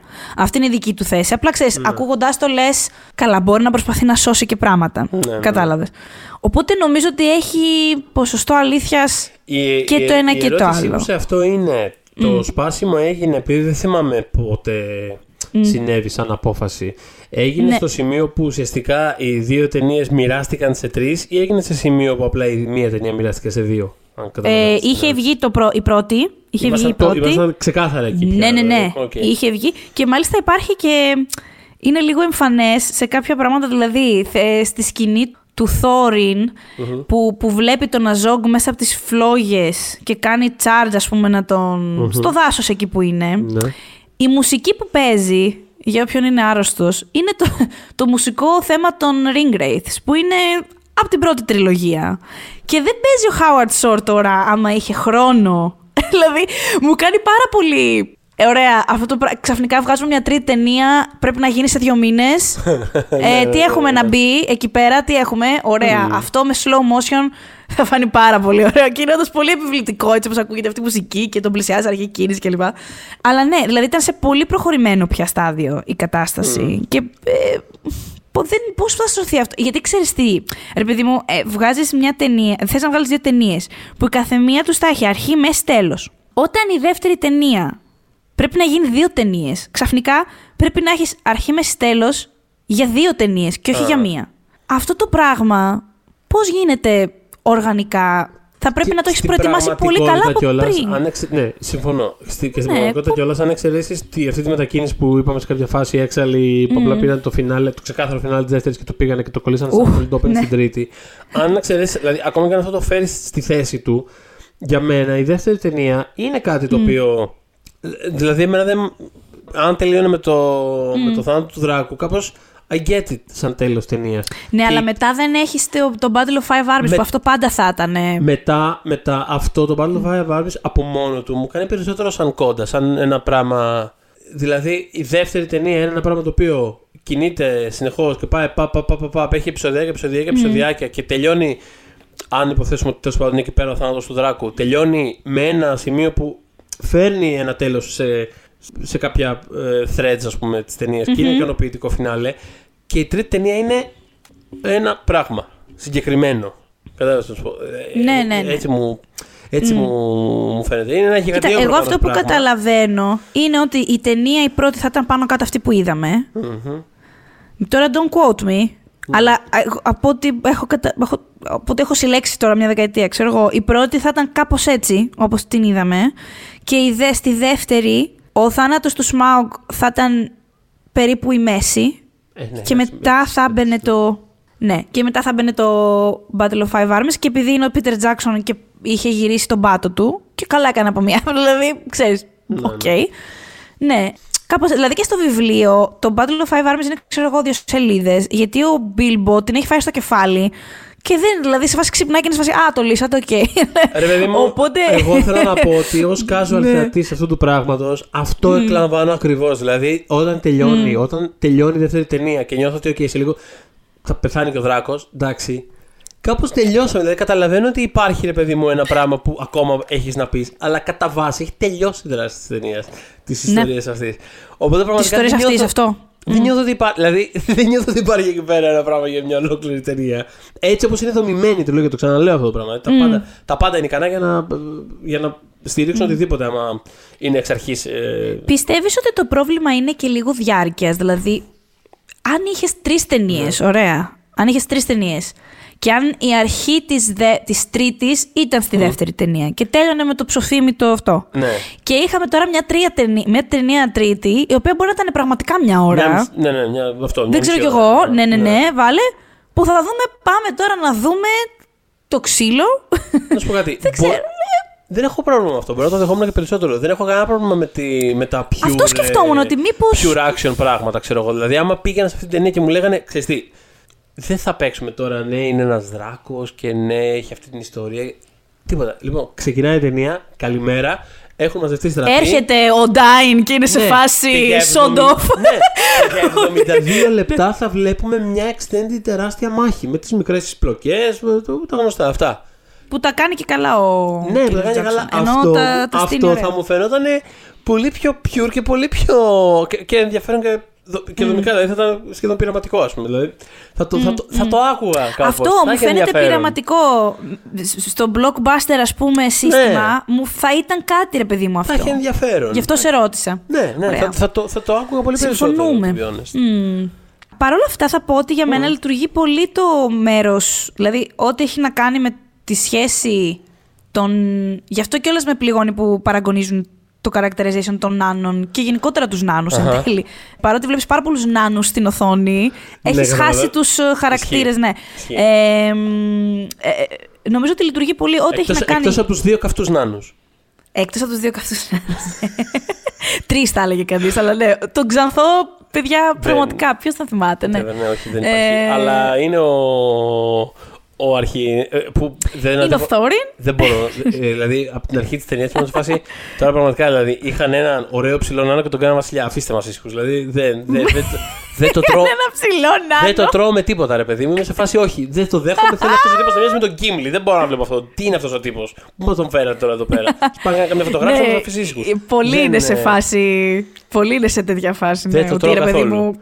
Go all the way. Κάντο άσχημο, ρε παιδί μου. δεν Ναι, πειράζει. προφανώς. ξέρεις. Δεν καταλαβαίνω γιατί πρέπει να είναι ένα τύπο που μοιάζει ας πούμε, με συμβατικός πρωταγωνιστής. Δηλαδή είμαστε. Δεν Ναι, ρε, βλέπουμε εσύ, παντού ναι. orc, I know. goblin, hobbit, νάνου. Πραγματικά άσε μα. Δεν χρειάζεται να βλέπω κάποιον που μοιάζει. Εν τω με μεταξύ, είχα πάρα πολύ. Ε, Εγώ τότε ήμουν πάρα πολύ μέσα με τον Aidan Turner. Δηλαδή, έβλεπα το Being Human, ήμουν φανατική του βρετανικού Being Human. Ε, και τον είχα ερωτευτεί και σαν ηθοποιό. Εντάξει, πέρα ότι είναι ωραίος, ερωτευτεί σε πολλά εισαγωγικά, κατάλαβες γιατί. Εγώ δεν έχω και τέτοιου τύπου κράσει. Δηλαδή, τελείωσα με τον τελευταίο του μου ικανόν. Κύριε Βάτσε, αυτό είναι το αρχικράς, ρε παιδί μου. Εντάξει, τα υπόλοιπα τα Άιντε. διαχειρίζομαι. λοιπόν, ε, αλλά μου άρεσε πάρα πολύ και θυμάμαι ότι όταν είχε συμφωνήσει για το Hobbit ήμουν σε φάση. «Ι, Τι θα κάνουν τώρα με το χαρακτήρα τους στο Being Human. Αλλά «Ι, θέλω πάρα πολύ να τον δω στο Hobbit. Ξέρεις, ήταν αυτό. Αλλά ξέρεις μετά, από τη μία σκεφτόμουν το μισό μου κεφάλι ήταν λογικό άμα έχεις τον Aidan Turner να μην τον βάψεις. να μην του βάλεις προσθέτηση. Και από την άλλη, έλα μωρέ, το ξέρουμε όλοι ότι είναι ωραίος. Δηλαδή θα συνεχίσει να παίζει τον ωραίο στις υπόλοιπες ταινίες. It's fine. Δηλαδή, κάνε τον λίγο πιο βρώμικο, ρε παιδί μου. It's okay. Ε, Μα αυτό, αυτό Ε, θα, θα ήταν ναι. ενδιαφέρον και πρόκληση. Να, μία ακόμα χαμένη ευκαιρία για κάτι πραγματικά προκλητικό που θα μπορούσε. Ναι. ε, θα ήταν δηλαδή να είναι ένας νάνος σαν όλους τους άλλους νάνους ναι, ναι. Και ας, πώς το λένε, το, το, το context Mm. μέσα στην ταινία και όλοι πώς θα του φερόντουσαν και το context να ήταν ότι ναι, αυτός, αυτός είναι ωραίος και να ήταν σαν τους υπόλοιπους, αλλά κατάλαβες. Θα έχει Ναι, ενδια- ναι. Δεν ξέρω, θα μου κάνει κάτι ενδιαφέρον ρε παιδί μου αυτό το πράγμα. True, true, true, true. Τέλος Ε, πάντων. μ, ε, ναι, αλλά θέλω να πω ότι ό,τι έχει να κάνει σε σχέση με τους νάνους, τους βασικούς εννοώντας νάνους, ε, τους 12 κλπ. Ναι. Και τη σχέση τους με τον Μπίλμπο, εμένα, εμένα, ρε παιδί μου, αυτή είναι η καρδιά της, της ιστορίας αυτής. Δηλαδή και στην, Ισχύει. στην, στην πρώτη ταινία, ουσιαστικά έχεις τη συντροφιά, η συντροφιά, η νέα συντροφιά, πες το έτσι, Ναι, είναι αυτή ναι. η Νάνη, με τον Μπίλμπο και κάπως μ, το έχει, ρε παιδί μου, ο Μπίλμπο κάπως πρέπει να έρθει στη δική τους θέση, ότι δεν έχουν σπίτι και θέλουν να, θέλουν να πάνε στον τόπο τους, ας πούμε, πάλι. Και εκείνοι από την άλλη, ειδικά ο Θόριν βασικά, να, να εκτιμήσουν ε, ε, τις ικανότητες ενός πλάσματος που με την πρώτη ματιά δεν τους γεμίζει και πολύ το μάτι, δεν καλοξέρουν και τι κάνει. Τα Hobbit κιόλας είναι και πάρα πολύ, ξέρεις, είναι ε, κρυμμένα, ξέρεις, δεν πολύ... Η υπόλοιπη μεσηγύρη, παιδί μου, δεν έχει πάρα πολύ άποψη για τα Hobbit. Αυτό είναι το γαμάτο στην τρίτη εποχή, ότι, Ναι. ξέρεις, γι' αυτό είναι τα ηρωικά. Γιατί κανείς δεν περιμένει αυτό που λέγαμε και στη μάχη, ρε παιδί μου, τη... μπροστά στο Black Gate που τρελάθηκες όταν βγήκαν τα Hobbit μπροστά. Δηλαδή φεύγει ο Ναι. Γκάνταλφ και φεύγει τα Hobbit. Ε, ρε παιδί μου, είναι όλο αυτό το. Ο εντάξει, Aragorn, μωρέ, είναι συγγνώμη. απλώς Hobbit. Εντάξει, δηλαδή υπάρχει Αυτό. αυτό. Ε, και σε ό,τι- ό,τι έχει να κάνει με αυ- Και γι' αυτό στεναχωριέμαι που αυ- δεν είδαμε πολύ περισσότερο από αυτό. Γιατί είναι πολύ καλό. Όταν το, κάνει η ταινία, όταν το κάνουν οι ταινίες και το κάνουν, το κάνουν καλά. Δηλαδή, στη φάση στην πρώτη ταινία που του λέει ο, ο Μπίλμπο του Θόριν ότι κοίτα, εγώ ρε παιδί μου, ό,τι και να γίνει, έχω φύγει από το Σάιρ, αλλά ξέρω ότι είναι το σπίτι μου και εκεί θα επιστρέψω. Εσύ δεν έχεις σπίτι και θέλω πολύ να σε βοηθήσω να το αποκτήσεις. Εγώ συγκινούμαι κάθε φορά. δηλαδή, ενώ κάθε φορά που το σκέφτομαι καν ή που βλέπω τη σκηνή, παρότι δεν είχα κάνει τα rewatch, έχω δει αποσπάσματα και πάντα με πιάνει το με τον ίδιο τρόπο. Εμ, και όταν του μιλάει ο Μπάλιν για τον Θόριν, ας πούμε.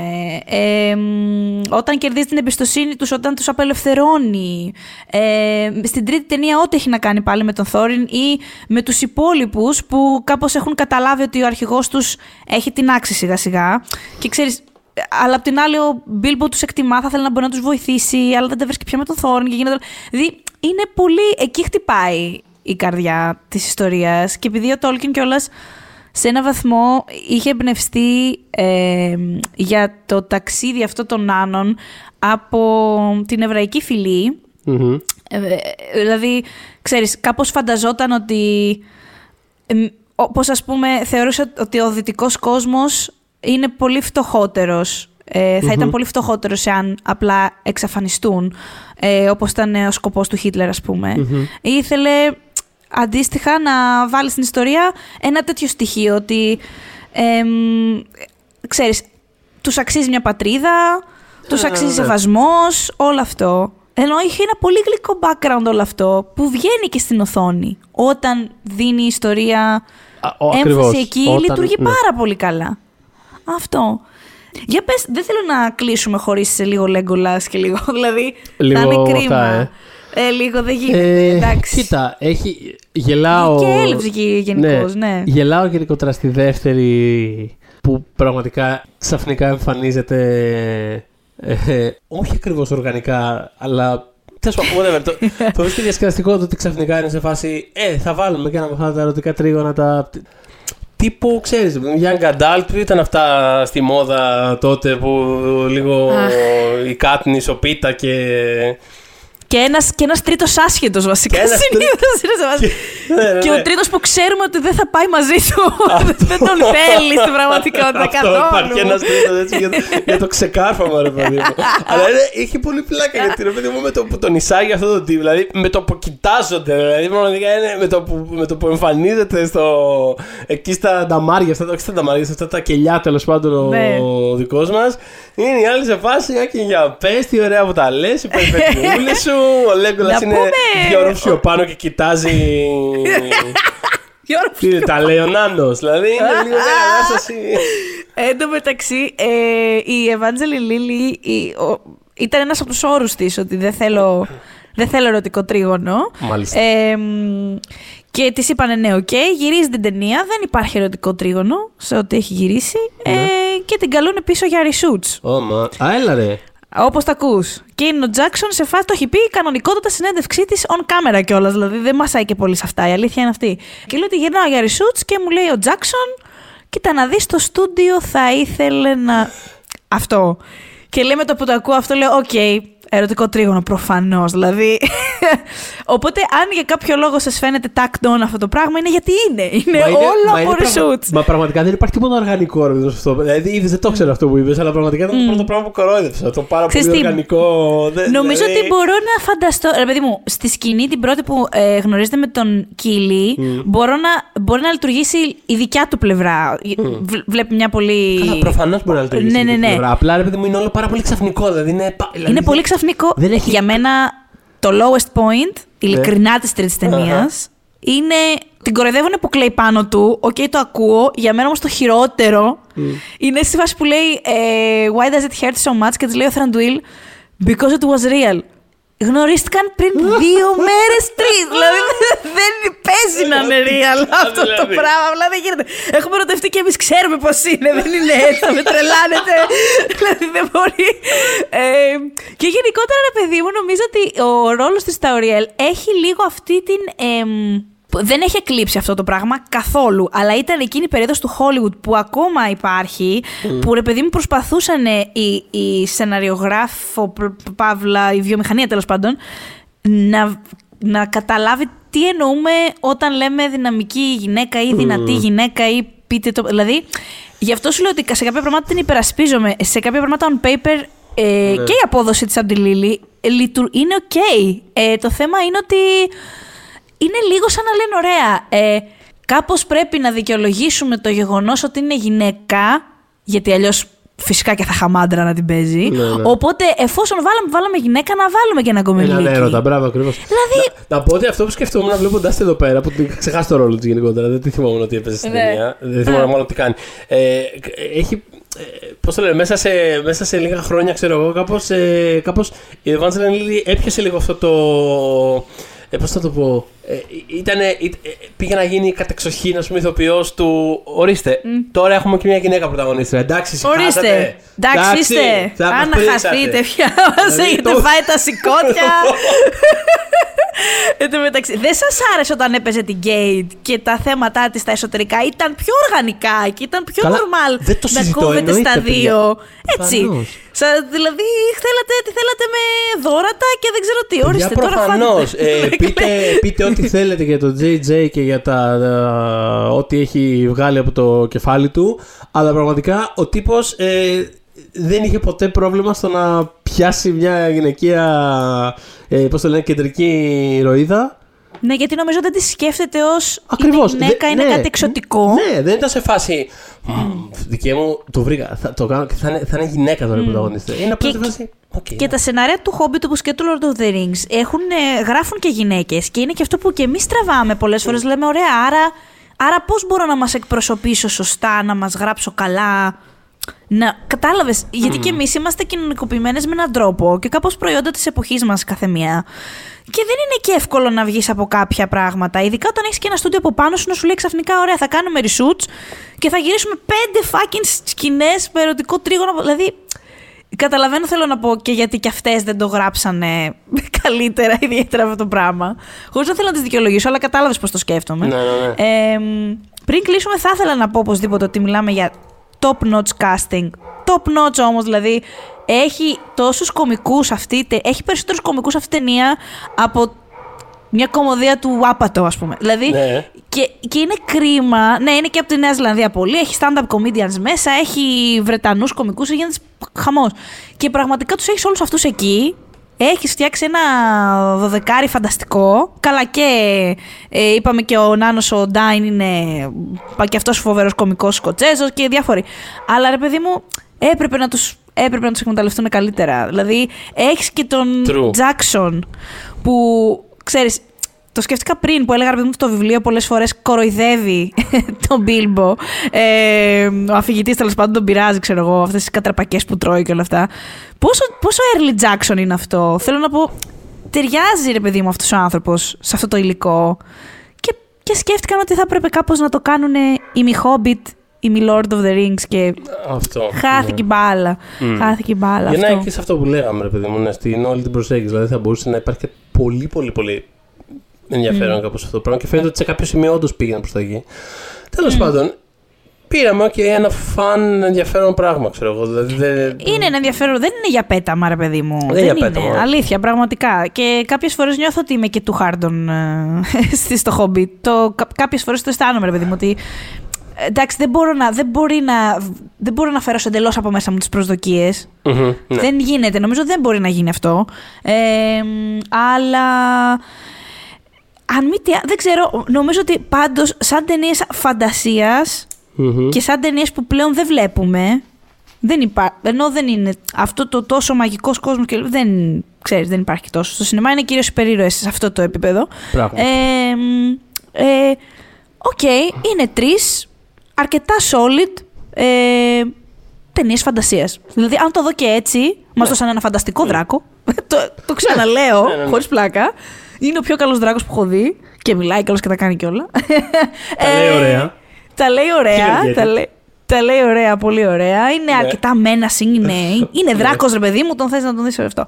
Ε, μ, οπότε ναι, δεν, δεν, δεν μπορώ να βάλω με την καρδιά μου thumbs up, αλλά δεν, μπορώ να, δεν μου πάει κιόλας να Μμμ. κάνω και thumbs down ακριβώς. Και έχοντας κιόλας δει και το extended της Τρίτης, το ξαναλέω, είμαι, σε, είμαι λίγο πιο. Μμμ. Α, α, α, α. Ξέρεις, Ναι. Αν είχαν ανεβάσει τη φάση με τους νάνους, πραγματικά το πιστεύω θα ήταν καλύτερα. Γιατί άμα δείτε και τα συνοδευτικά τα πάντων βιβλία που είχαν βγει, που ήταν ακόμα πιο χαρακτηριστικός ο καθένας τους, ξέρεις πώς είχαν φανταστεί τον τάδε, τον Ντόρι, ας πούμε, που λέω με το fruity bouquet. Αυτός, ας πούμε, πήγε και στο βιβλίο και στο Hobbit το βιβλίο. Ήταν, είναι, ας πούμε, ο πιο δυνατός. Είναι αυτός που κουβαλάει τον Μπίλμπο παντού, γιατί είναι ο πιο ντούκι, ας πούμε, από τους νάνους. Ε, για έναν άλλον γράφανε ότι του αρέσει πάρα πολύ να κλέβει. Whatever. Θέλω να πω, είχαν σκεφτεί πώς τους θέλουν τον καθένα και το χάσανε γιατί έγινε πιο action, ένα πιο action πράγμα και, και πιο Lord of the Rings. Υπό αυτή Θα την- θέλαμε να είναι πράγμα, ναι. Ναι, υπό αυτήν την έννοια έχει ενδιαφέρον να το δούμε, ξέρεις, σε, σε αντίθεση με το, με το Lord of the Rings, πόσο πιο, ας πούμε, εξ αρχής δομημένο ήταν το όραμα και πώς ένα πράγμα, ας πούμε, ξεκίνησε και ολοκληρώθηκε σαν ένα ολόκληρο απίθανο project, ας πούμε, και πώς, ας πούμε, Ναι. αντιθέτως αυτό μια, ε, ήταν κάτι που έμοιαζε να τους ξεφεύγει από τον έλεγχο in real time, ενώ πήγαινε. Έχει, πολ- έχει, έχει ενδιαφέρον και μόνος, και μόνο αυτό, ρε παιδί μου, ως γεγονός. Ε, Ναι, ναι. Ε, γενικά ένα μήνυμα για τα στούντιο. Κάποιες φορές οι ταινίες που απευθύνονται σε παιδιά πάνε πολύ καλά. δηλαδή, μην το βλέπετε σαν να είναι, δεν ξέρω, κάτι ή μακριά από εμά. Δηλαδή, πού ακριβώς απευθύνονται οι περιεροϊκέ ταινίες, πείτε μου. Ε, overall, κατάλαβες τι εννοώ. Δηλαδή, ειδικά και όλα σε ένα property σαν το Hobbit, που που όπως και να έχει θα φέρεις μαζί σου τη σκέψη του Lord of the Rings. Θα σε βάλει στην αίθουσα, θέλω να πω, και μεγαλύτερος που είσαι. Οπότε δεν ξέρω. Ίσως, αυτό το, ίσως η υποδοχή του Hobbit μακάρι να κάνει λίγο καλό στο σινεμά εν τέλει. Δεν ξέρω. Δηλαδή, σίγουρα έκανε καλό με έναν τρόπο στον Πίτερ Τζάξον γιατί θέλησε μετά να κάνει πιο μικρά πράγματα. Λίγο να συνέλθει ο Χριστιανός. δηλαδή, το ήθελε. Ε, στη βιομηχανία της Νέας Ζηλανδίας δεν ξέρω κατά πόσο βοήθησε. Και όλα στη δεύτερη σεζόν του Amazon Prime, της σειράς του Amazon Prime, ξέρουμε ότι δεν θα είναι τελικά στη Νέα Ζηλανδία. Θα φύγουν, θα πάνε στην Αγγλία. Αυτό το διάστημα κιόλας μεταφέρονται τα σετ, όπως είναι ακριβώς. ε, και πάνε προς Αγγλία. Θα δούμε πώς θα πάει αυτό, αλλά δεν ξέρω. Ελπίζω κάπως να το είδαμε αντικειμενικά, να τη είδαμε αντικειμενικά αυτή την τριλογία και να, σε κάποια πράγματα να ήμασταν και λίγο πιο γλυκούλιδες. Γιατί νομίζω και οι δύο το, την είχαμε αυτή τη διάθεση. Ότι ρε παιδί ναι, μου, μωρέ, ναι. δεν είναι τόσο κακές οι ταινίες. Okay. Και θα έχω για πάντα την πρώτη εγώ προσωπικά. Μου αρέσει αυτό το, το παραμυθάκι εκεί πέρα. Χιονάτι που έχει φτιάξει. Ε, εγώ, εγώ θα ναι. έχω το, αυτό. Το, το έξαφνο απρόσμενο engagement που ένιωσα βλέποντας τη δεύτερη. Που ξαφνικά ήμουν φάση. Α, κάτσε, περνάω όντως πάρα πολύ ωραία αυτή τη στιγμή. Μου στείλε μήνυμα, περνάω πάρα πολύ ωραία. Ναι. το διασκεδάζω πάρα πολύ. Ναι. Ωραία. Ε, άρα συνεχίζουμε το One Pod to Rule them all στη συνέχεια σε επόμενες εβδομάδες. Δεν τελειώσαμε. Δεν έχουμε τελειώσει. Θα γίνει. Ίσως... Τι συμβαίνει, συγγνώμη, πραγματικά. Υπάρχει μια κατάσταση, δεν ξέρω αν ακούγεται. Βγάλε, αλλά... βγάλε το κεφάλι απ' έξω και ρώτα. Σας άρεσαν τα χόμπι. Πραγματικά δηλαδή. Ηρεμία, θα κάνουμε και άλλα επεισόδια. Μην κορνάρετε. λοιπόν. Κάποια στιγμή ίσως χρειαστεί να κάνουμε ένα μικρό διαλυματάκι για τα Όσκαρ. Θα δούμε μέχρι πόσο θα τραβήξει, θέλω να πω. Αλλά έχουμε ακόμα δύο έως και τρία επεισόδια. Ε, μας ακούτε στο Spotify, Apple Podcasts, Google Podcasts, στο oneman.gr και μας βρίσκεται στο Facebook group Pop για τις δύσκολες ώρες. When we make that sequel, motherfucker!